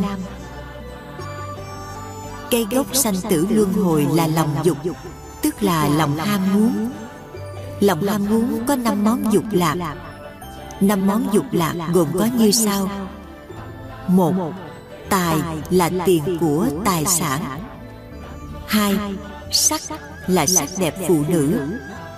Ba, danh là danh vọng quyền cao chức tước. Bốn, thực là ăn uống. Năm, thùy là ngủ nghỉ. Con người trong thế gian, không ai tránh khỏi năm món dục lạc này. Cho nên, con người ví như là những tay sai của nó. Khi nó không sai thì thôi chứ nó sai bảo thì không có người nào không làm. Vì thế tham muốn mong cầu được toại nguyện thì sanh tâm vui mừng hớn hở. còn ngược lại thì buồn khổ sầu não. lòng tham muốn tiền tài của con người thì vô tận. nó là cái túi không đáy. có một thì muốn được mười. có mười thì muốn được trăm. cho nên nó chẳng bao giờ thấy đủ thế nên cả đời phải chịu nhọc nhằn lao khổ. không bao giờ có những phút nghỉ ngơi ngồi chơi thoải mái. nhưng người ta khéo lý luận để che đậy và nói rằng cố ráng làm để sau này được sung sướng. vậy mà cả đời chẳng thấy sung sướng phút nào cả. dù cho của cải có chứa đầy nhà nhưng lòng tham của con người không bao giờ thấy đầy đủ biết đủ thì thấy đủ. Chờ cho đủ thì biết đến bao giờ mới đủ. tri túc tiện túc đại túc hà thời túc. người xưa dạy như vậy. trên đây là lòng tham tiền tài vật chất. còn dưới đây là lòng tham sắc đẹp. tham sắc đẹp thì làm hao phí nhiều tiền bạc. còn sức khỏe và tinh thần thì suy nhược. biết rõ như vậy nhưng những người say mê sắc dục cả đời chạy theo bóng dáng hình hài phụ nữ, bỏ phế gia can, làm gia đình tan nát. Cho nên ca dao có câu, gió đưa bụi chuối sau hè, anh mê vợ bé bỏ bè con thơ. Muốn trừ tâm tham sắc dục thì cứ nhìn lại thân mình và thân người khác. Từ lúc còn trẻ con bé bỏng cho đến bây giờ là một người già yếu mặt nhăn, tóc bạc, răng rụng, đi đứng thì run rẩy. Thì thử hỏi, sức khỏe còn đâu mà tham sắc dục? Đó là những sự đổi thay vô thường của cơ thể. Khi chúng ta quán xét như vậy, thì sắc dục còn có nghĩa lý gì sai khiến chúng ta? Bây giờ chúng ta nên quán xét, cái thân này chứa nhiều thứ bất tịnh mà đức phật gọi là cái đẩy da hôi thối như nước miếng đờm giải ghẹn cứt ráy phân nước tiểu mồ hôi vân vân. nếu quán xét như vậy chưa đủ sức diệt trừ tâm sắc dục thì nên quán tử tưởng như quán tử thi sình thối quán dòi bỏ rút rỉa quán chó sói kênh kênh đến cắn xé thịt vân vân và con người chỉ còn là bộ xương. nhưng cuối cùng tất cả các xương ấy cũng rã tan. và một cơn gió thổi là lớp bụi trắng tung bay không còn lại dấu vết gì nữa cả. tóm lại tham tiền bạc thì phải đọa đầy thân xác lao động vất vả đầu tắt mặt tối. ban ngày làm không đủ tranh thủ làm ban đêm. có khi làm luôn cả ngày cuối tuần nhất là những người làm thương mại ăn không ngon ngủ không yên suy tư tính toán đủ điều sợ người ta giành mất phần lợi của mình. nhiều người được nghỉ lễ nghỉ phép mà vẫn mang điện thoại theo trong mình để tiện việc liên lạc. nghĩa là cũng chẳng có ngày nào được nghỉ ngơi thanh thản. người không ham muốn có nhiều tiền của cải tài sản là người ít muốn biết đủ nên được thảnh thơi an nhàn. người càng có nhiều nhu cầu cho cuộc sống thì càng khổ cực sát thân. người tu hành ăn uống đơn giản không đòi hỏi ngon dở chỉ ăn để sống một lần trong ngày là thanh thản an lạc vô sự. làm người muốn an nhàn thanh thản thì nên tập ăn cái gì cũng được miễn ăn để sống là được còn ngủ ở đâu cũng được. Không cần phải ở nhà cao cửa rộng, đầy đủ tiện nghi hoặc phải ăn cơm nhà hàng. Người tu sĩ phật giáo chân chánh ngày xưa chỉ có ba y một bát. Đi xin ăn, ai cho gì ăn nấy. Ngủ thì ngủ dưới gốc cây và cũng rày đây mai đó. Không bao giờ ở mãi một chỗ. Đó là tránh sự quyến luyến nơi mình đang ở còn ham danh vọng quyền cao tước trọng thì phải chịu khó vào luồng ra cuối đút lót hối lộ mà vẫn nơm nớp lo sợ. ngày nào đó sẽ có kẻ khác vào lấy mất ghế chức vụ của mình. tục ngữ ta có câu càng cao danh vọng càng dày gian nan. đệ tử phật không màng quyền cao chức trọng không hãnh diện khi làm quốc sư hoặc giữ chức vụ then chốt trong giáo hội. và cũng không chờ đợi ngày được tấn phong hòa thượng thượng tọa.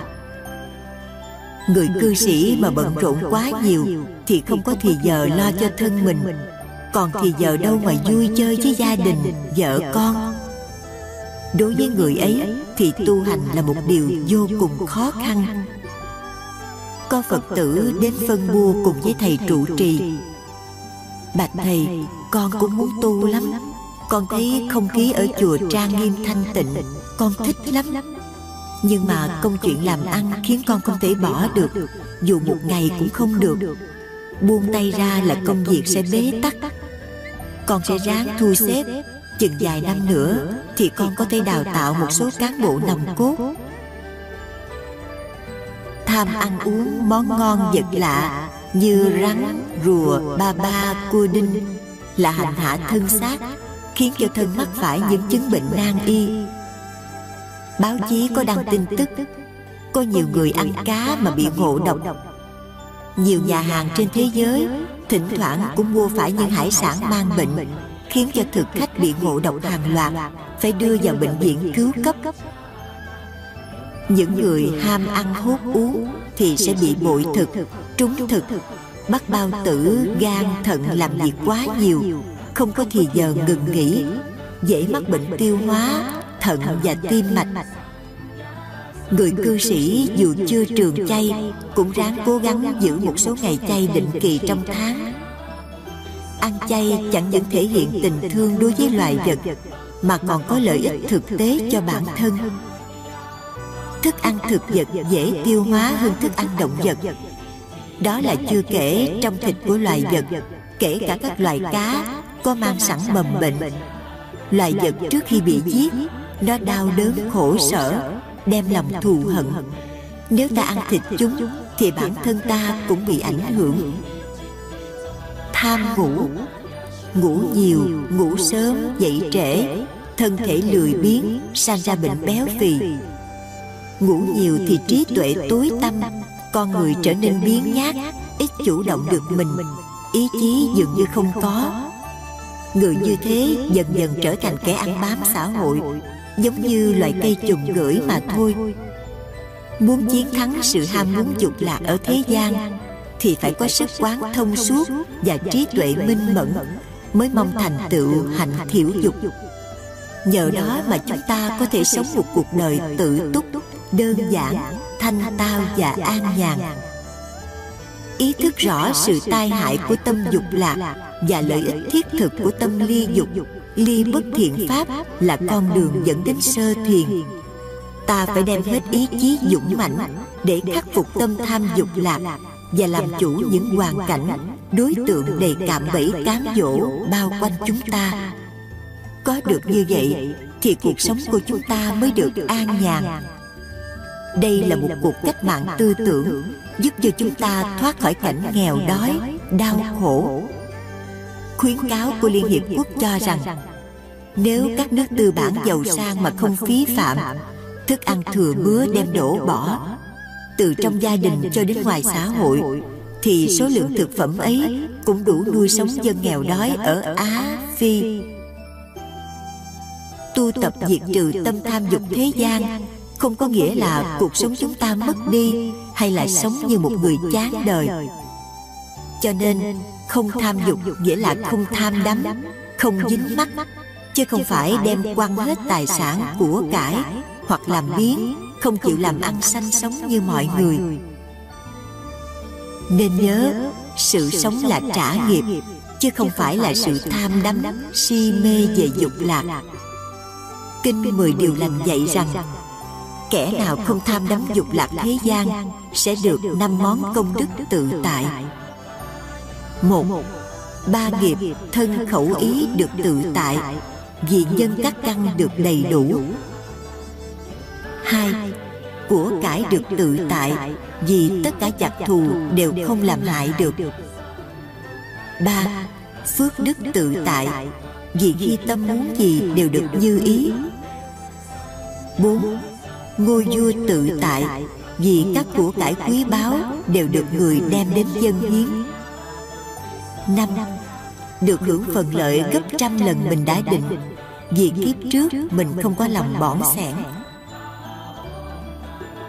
Người đệ tử phật chẳng những từ bỏ tật tham lam mà còn hành hạnh bố thí. Bố thí tức là hạnh buông xả, buông bỏ không chất chứa tài sản của cải mà còn chia sẻ cho người nghèo khổ bất hạnh. không màng công danh phú quý không bận tâm tranh danh đoạt lợi. hằng sống với tâm buông xả thì tâm trí thảnh thơi dạo chơi thanh thản giấc ngủ an lành ít bệnh ít khổ.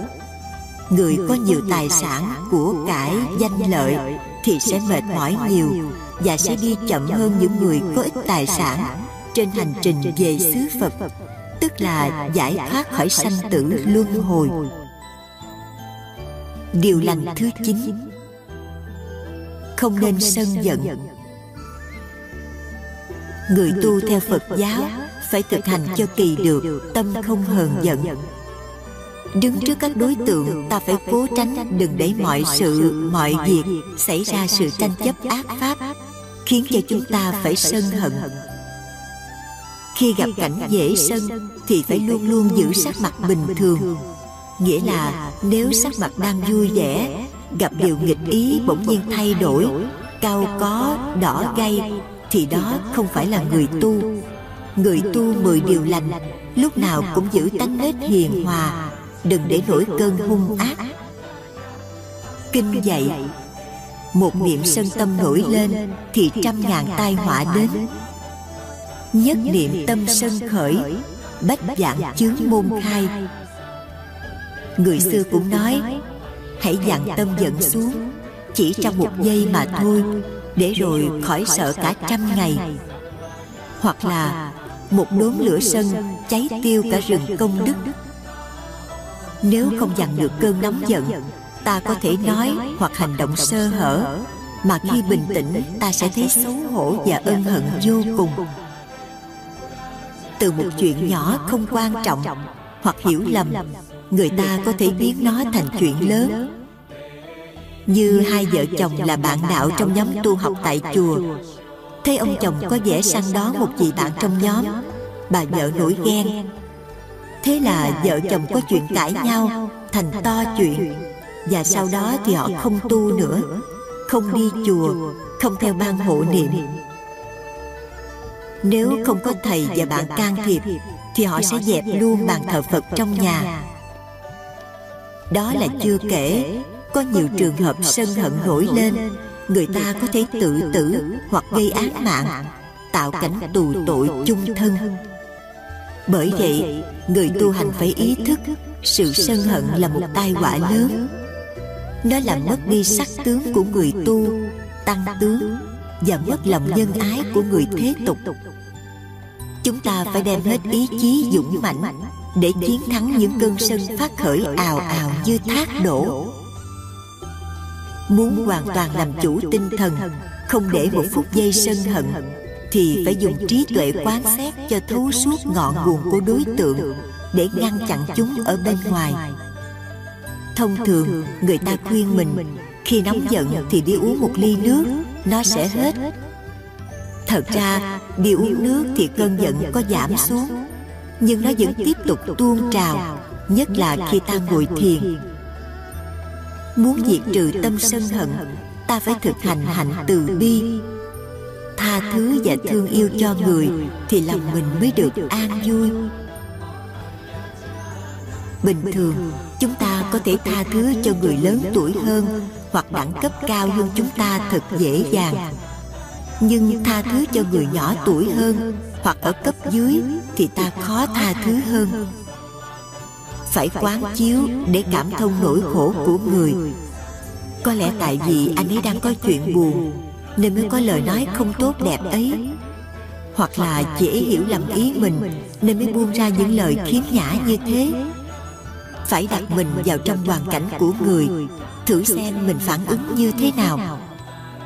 Để diệt tâm sân có vị thiền sư dạy hãy quán không thân này là không lời nói như gió thoảng có gì đâu mà buồn giận. kể ra không phải dễ gì mà không cho được. có một thiền sư khác thì dạy thực tập thiền quán trong khi giận như sau. thở vào tôi biết tôi đang giận thở ra tôi biết cái giận còn ở trong tôi. hoặc đọc thầm một bài kệ trong tâm. mỗi câu là một hơi thở ra vào. phương pháp này cũng giúp cho chúng ta thấy nhẹ khỏe. cường độ cơn sân sẽ giảm ngay. thật ra muốn diệt trừ sự sân hận trong tâm thì chúng ta phải tập diệt ngã. chấp ngã nên mới sân nó còn nhỏ tuổi đi tu học sao tôi vậy mà mỗi lần tụng kinh thì nó đứng trước tôi. đã dạy tụng kinh còn hét lớn lên ác hết tiếng của người khác. và quán từ bi. người ta không biết tu nên mới ăn nói hoặc hành động thiếu suy nghĩ như thế. còn mình hiểu đạo tu tập lâu năm chẳng lẽ mình cũng như vậy sao? có gì đâu mà phải giận tôi xin nguyện tha thứ cho người. Nếu quan sát kỹ sẽ thấy mình cũng có lỗi một phần nào. trong khi sân hận lời qua tiếng lại thì ai mà không lỡ lời nói nặng làm cho người kia đau khổ. tay đến xin lỗi người ấy thì mọi gút mắt đều được giải tỏa. cả hai đều cảm thấy nhẹ khỏe an vui. nhớ chỉ nhận phần lỗi của mình không đề cập đến lỗi của người. chỉ nhìn thấy lỗi của mình. chưa thấy lỗi của người thì cái lỗi của mình đã gần kề. nên nhớ phải thực tập để có đủ nghị lực can đảm và chân thành. nói lên lời xin lỗi.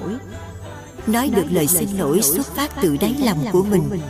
giống như khi mình thành tâm sám hối trước phật thì cũng như nước sôi đổ vào tuyết những hờn giận chất chứa sẽ tan biến ngay.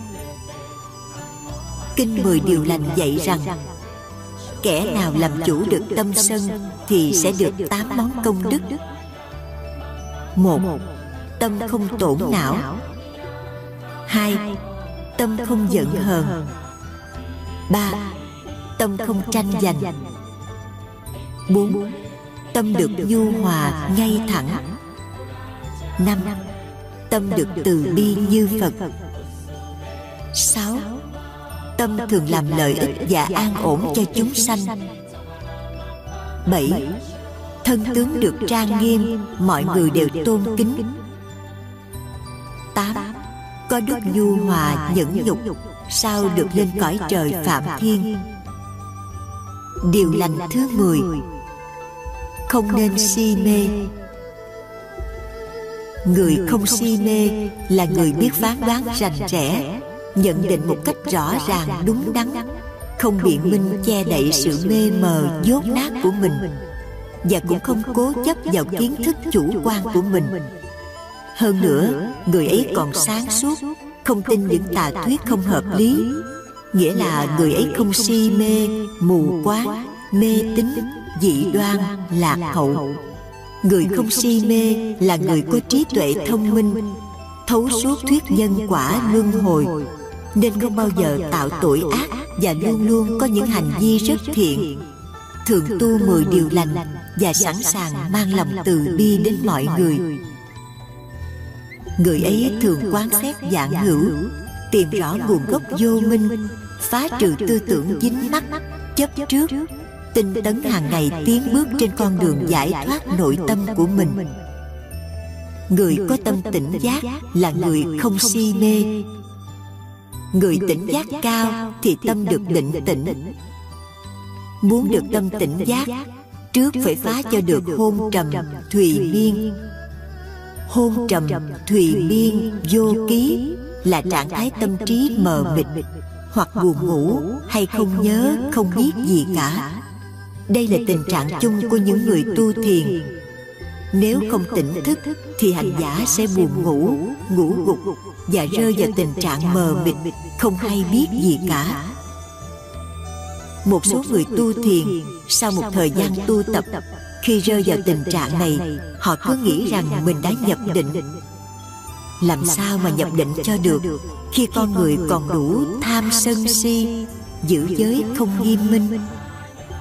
Đức phật dạy, con đường tu chứng phải trải qua tu học tam vô lậu. Tam vô lậu học là giới định tuệ. Nhờ trì giới nghiêm nhập ngăn ác, diệt ác pháp, sanh thiện, tăng trưởng thiện. Hành giả, ly dục, ly bất thiện pháp, nhập sơ thiền. Nhân giới sanh định, nhân định sanh tuệ. Đó là cổ đức đã dạy sân si nghiệp chướng chẳng chừa. Bo bo mà giữ, tương dưa làm gì? Ngoài hôn trầm thùy biên, người tu thiền còn phải tránh trạo cử. Con người lúc nào cũng rọ rẫy khó chịu, quay bên này, móc bên kia, suy tính đủ thứ. Hoặc hối quá, nghĩa là ân hận mãi về một việc làm trong quá khứ.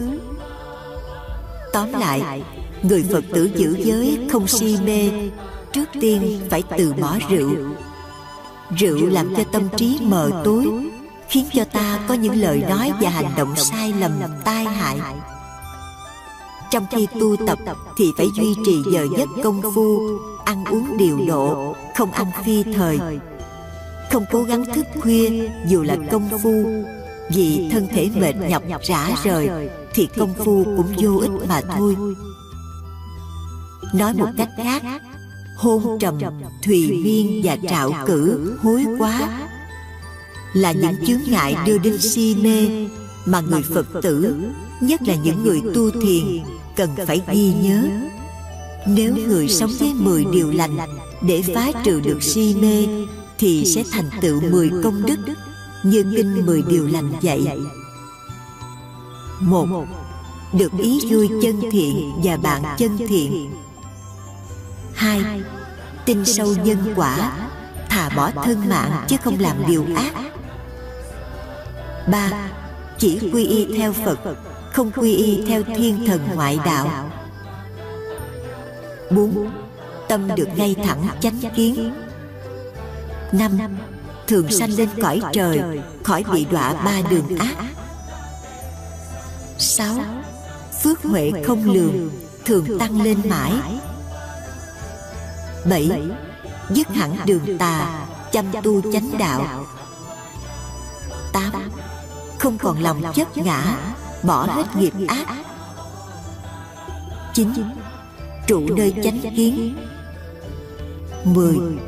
Khỏi bị nạn dữ Sống 10 điều lành Người sống với 10 điều lành Thường chế ngự lòng buông lung của mình, Bỏ các nghiệp dữ Quyết thành tựu các nghiệp lành.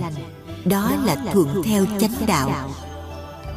Sống với 10 điều lành Chỉ có người trí mới ý thức sự lợi ích của nó đối với cuộc sống. Nên quyết tâm thực hành cho bằng được. Nhờ sự sống với 10 điều lành Nên chúng ta mới thoát khỏi mọi sự khổ đau. Muốn hưởng được phước báo Thì hãy dứt trừ 10 nghiệp dữ hàng ngày phải tinh tấn sống với 10 điều lành. cứ mỗi lần bỏ xuống một nghiệp ác thì ngay đó là nghiệp thiện hiện ra khiến tâm hồn mình được an vui. biết được sự lợi ích của 10 điều lành giúp cho đời sống của mình và xã hội được bình an và trật tự an ninh. người nào có quyết tâm nỗ lực thực hành đúng 10 điều lành của Đức Phật dạy cứ tiếp tục mãi trên con đường xây dựng cuộc sống 10 điều lành. cho đến một ngày nào đó hoàn toàn thấm nhuần 10 điều lành. lúc bấy giờ chúng ta sẽ được bốn ưu điểm mà kinh 10 điều lành dạy.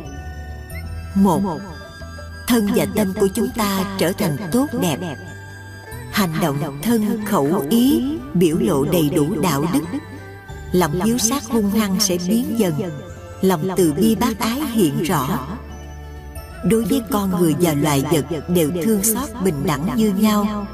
thường lấy ân trả oán vì thế từ oán thù sẽ trở thành ơn nghĩa thương yêu.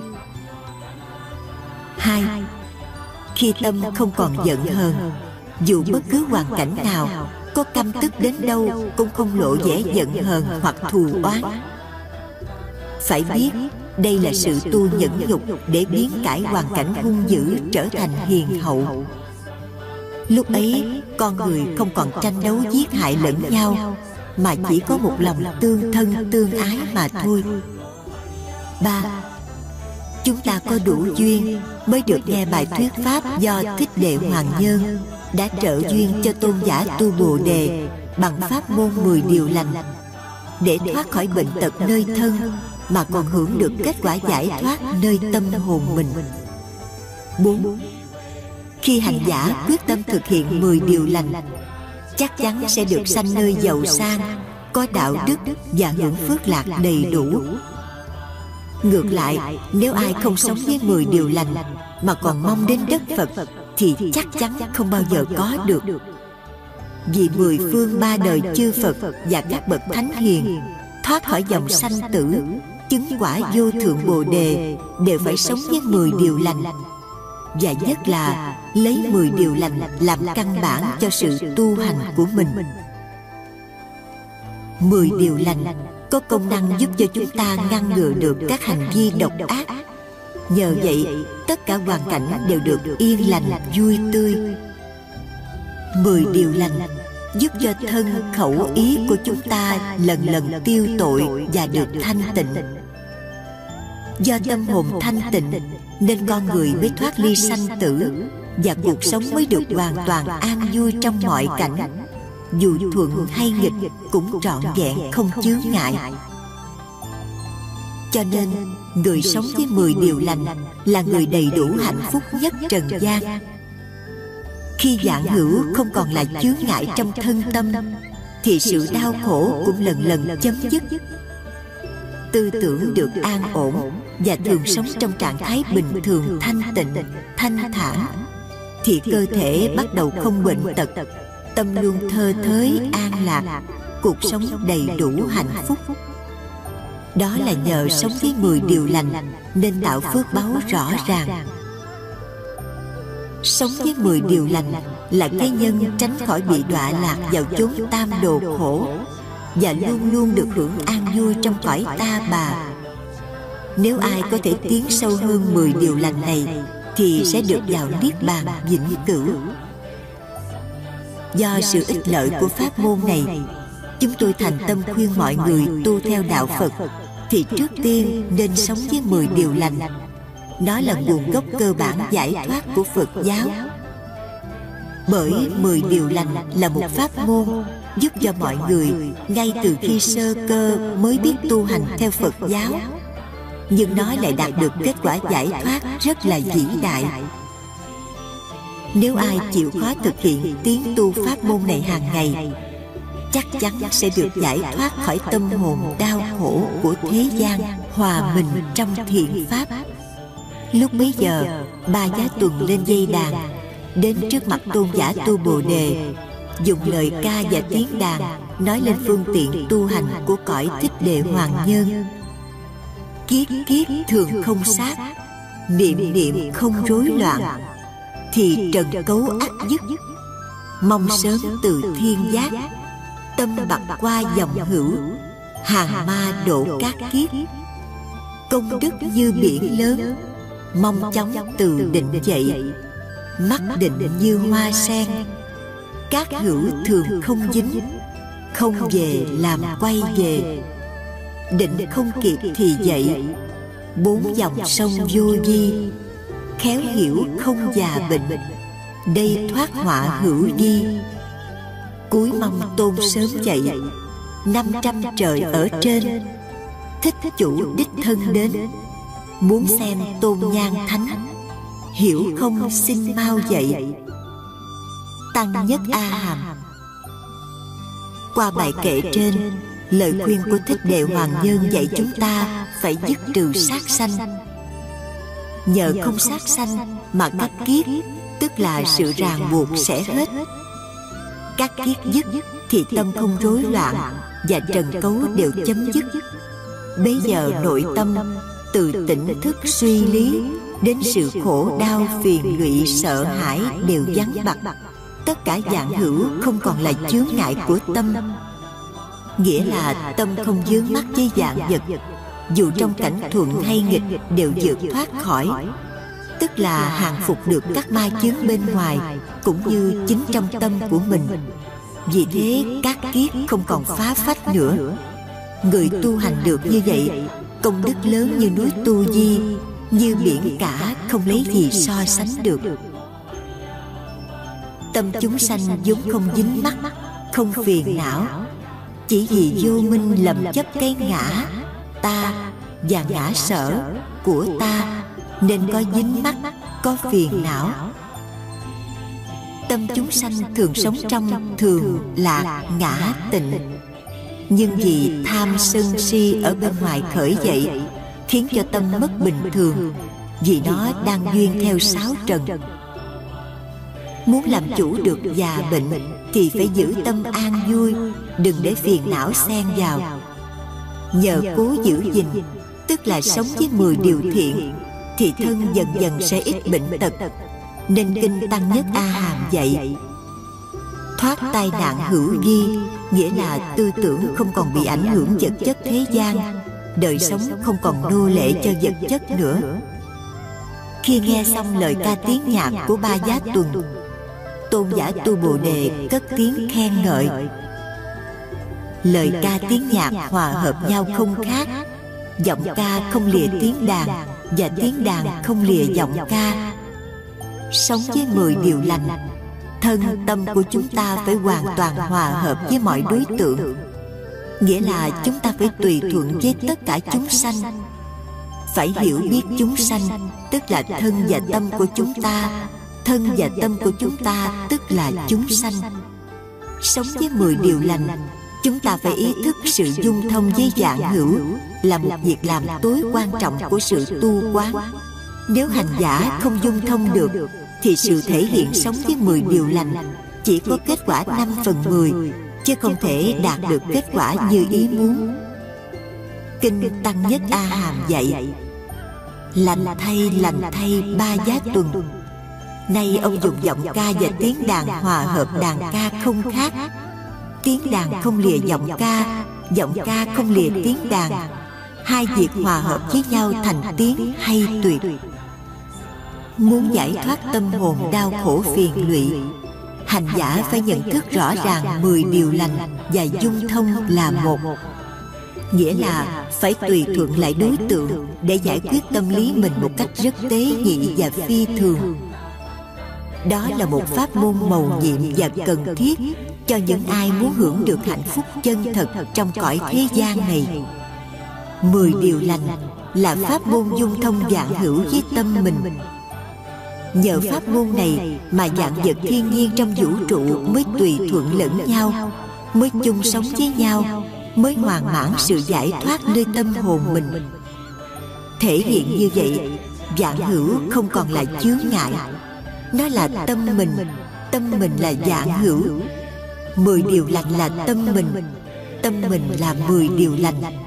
Ở đây chúng ta phải hiểu, mười điều lành tâm mình và dạng hữu đều là định và dụng của một thể tánh vũ trụ. Thế nên từ động đến định, từ tịch đến chiếu, thảy đều là nguồn giải thoát trong lòng hổ tương nhân ái của mỗi chúng sanh. Con người hỏi, sống mười điều lành, làm sao biết được thân không còn bệnh? Đáp, một, như chúng ta đã biết, có thân là có nghiệp nghiệp thân phải ăn uống mới sống. Có nghiệp thân là phải có sanh tử già yếu bệnh tật ốm đau.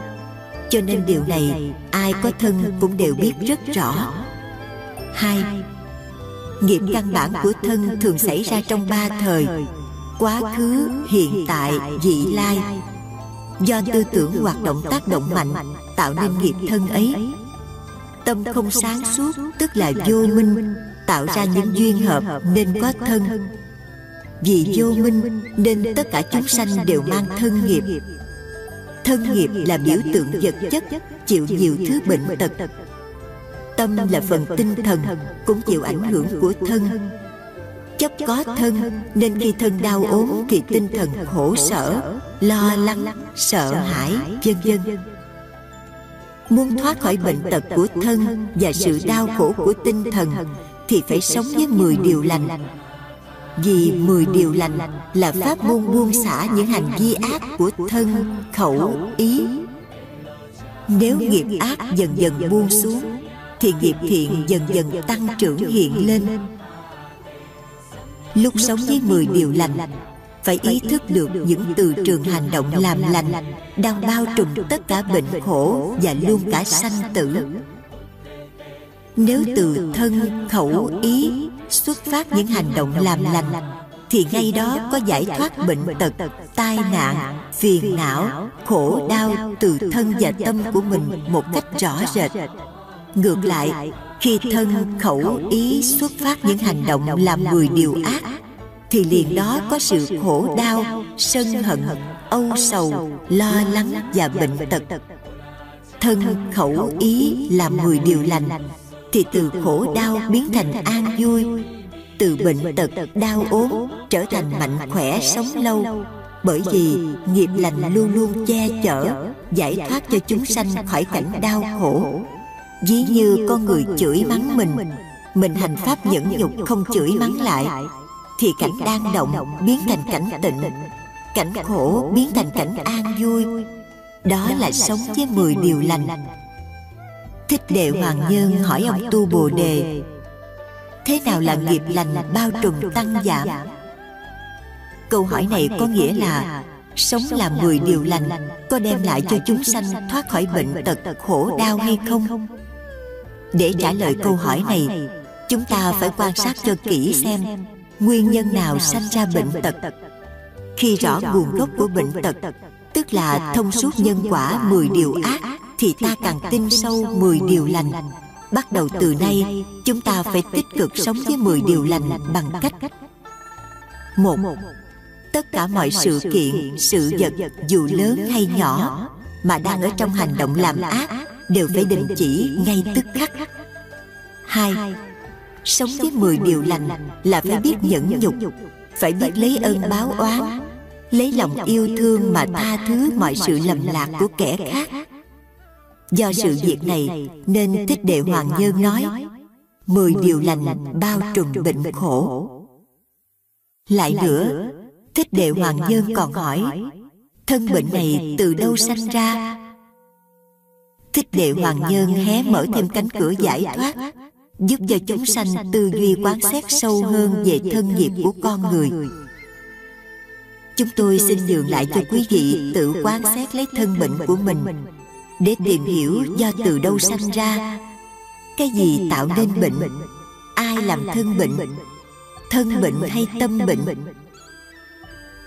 Bao nhiêu câu hỏi này chúng ta lần lượt quán xét nếu thân không có tâm thì thân không biết đau. Như thầy ma lấy gì gọi là thân bệnh? Nếu có tâm mà không có thân thì lấy đâu có bệnh? Vì tâm vốn vô hình vậy cái bệnh này từ đâu đến? thích đệ hoàng nhân còn hỏi tôn giả tu bồ đề. Bệnh này do thân sanh hay ý sanh? thích đệ hoàng nhân đã mở thêm cánh cửa cõi không bệnh tật để chúng sanh được bước vào. nếu chúng sanh không chịu khó đem hết ý chí quán sâu và thể hiện 10 điều lành ngay trong đời sống hàng ngày của mình thì làm sao hưởng được phước báo và sanh vào nơi không bệnh tật? câu hỏi này rất hợp lý khiến cho những ai đang sống trong 10 điều lành đều phải nhìn nhận thực trạng dạng hữu trong vũ trụ đang dây quanh chúng ta là một chướng ngại to lớn. nhờ có sống với 10 điều lành chúng ta phải quán xét mới rõ tường tận nguồn gốc của phiền não. đọc những đoạn kinh trong tăng nhất a hàm chúng ta phải nhìn nhận đức phật dạy chúng sanh đi theo con đường quán mười điều lành quá rõ rệt. nhờ quán chiếu chúng ta nâng trình độ hiểu biết về phật pháp càng lúc càng thâm sâu. quán không phải là sự học tập theo kiểu học trò mà quán là sự tham cứu là sự tự tri tự giác tự mình khám phá và nhận đúng dạng hữu với mình không phải là hai. khi hiểu được như vậy chúng ta mới có thể hòa mình với dạng vật thiên nhiên mà không còn thấy chướng ngại. những câu hỏi trên đây đức phật biết rằng chúng sanh không đủ trí năng để tự khám phá tìm tòi và khảo cứu về sanh và bệnh chết. tôn giả tu bồ đề thay lời phật trả lời những câu hỏi trên khiến cho chúng sanh dễ hiểu. nhờ đó chúng ta lấy đó làm điểm tựa. để nghiên cứu và khám phá tới nhưng dù sao, những câu trả lời này cũng là của đức phật, của ông tu bồ đề, chứ không phải của chúng ta. Vì vậy, chúng ta đừng lấy đó làm của mình, nhẩm đi nhẩm lại lối mòn của người xưa. Đó là lối tu lấy đá đè cỏ, đưa đến sự thể hiện sống với mười điều lành sẽ không lành. Tu hành như vậy, dù cho tu có đến một ngàn năm sau, cũng không bao giờ tìm đến chân hạnh phúc điều quan trọng nhất trong việc tu quán là đầu tiên chúng ta phải mượn ý phật ý tổ làm nơi nương tựa để rồi tự mình quán xét tự mình mở cửa vũ trụ. khi quán đã thuần thục thì nguồn giải thoát hiện tiền nơi tâm mình. bây giờ chúng ta mới thực sự tự dương cánh chim bằng thênh thang bay chút tận trời xa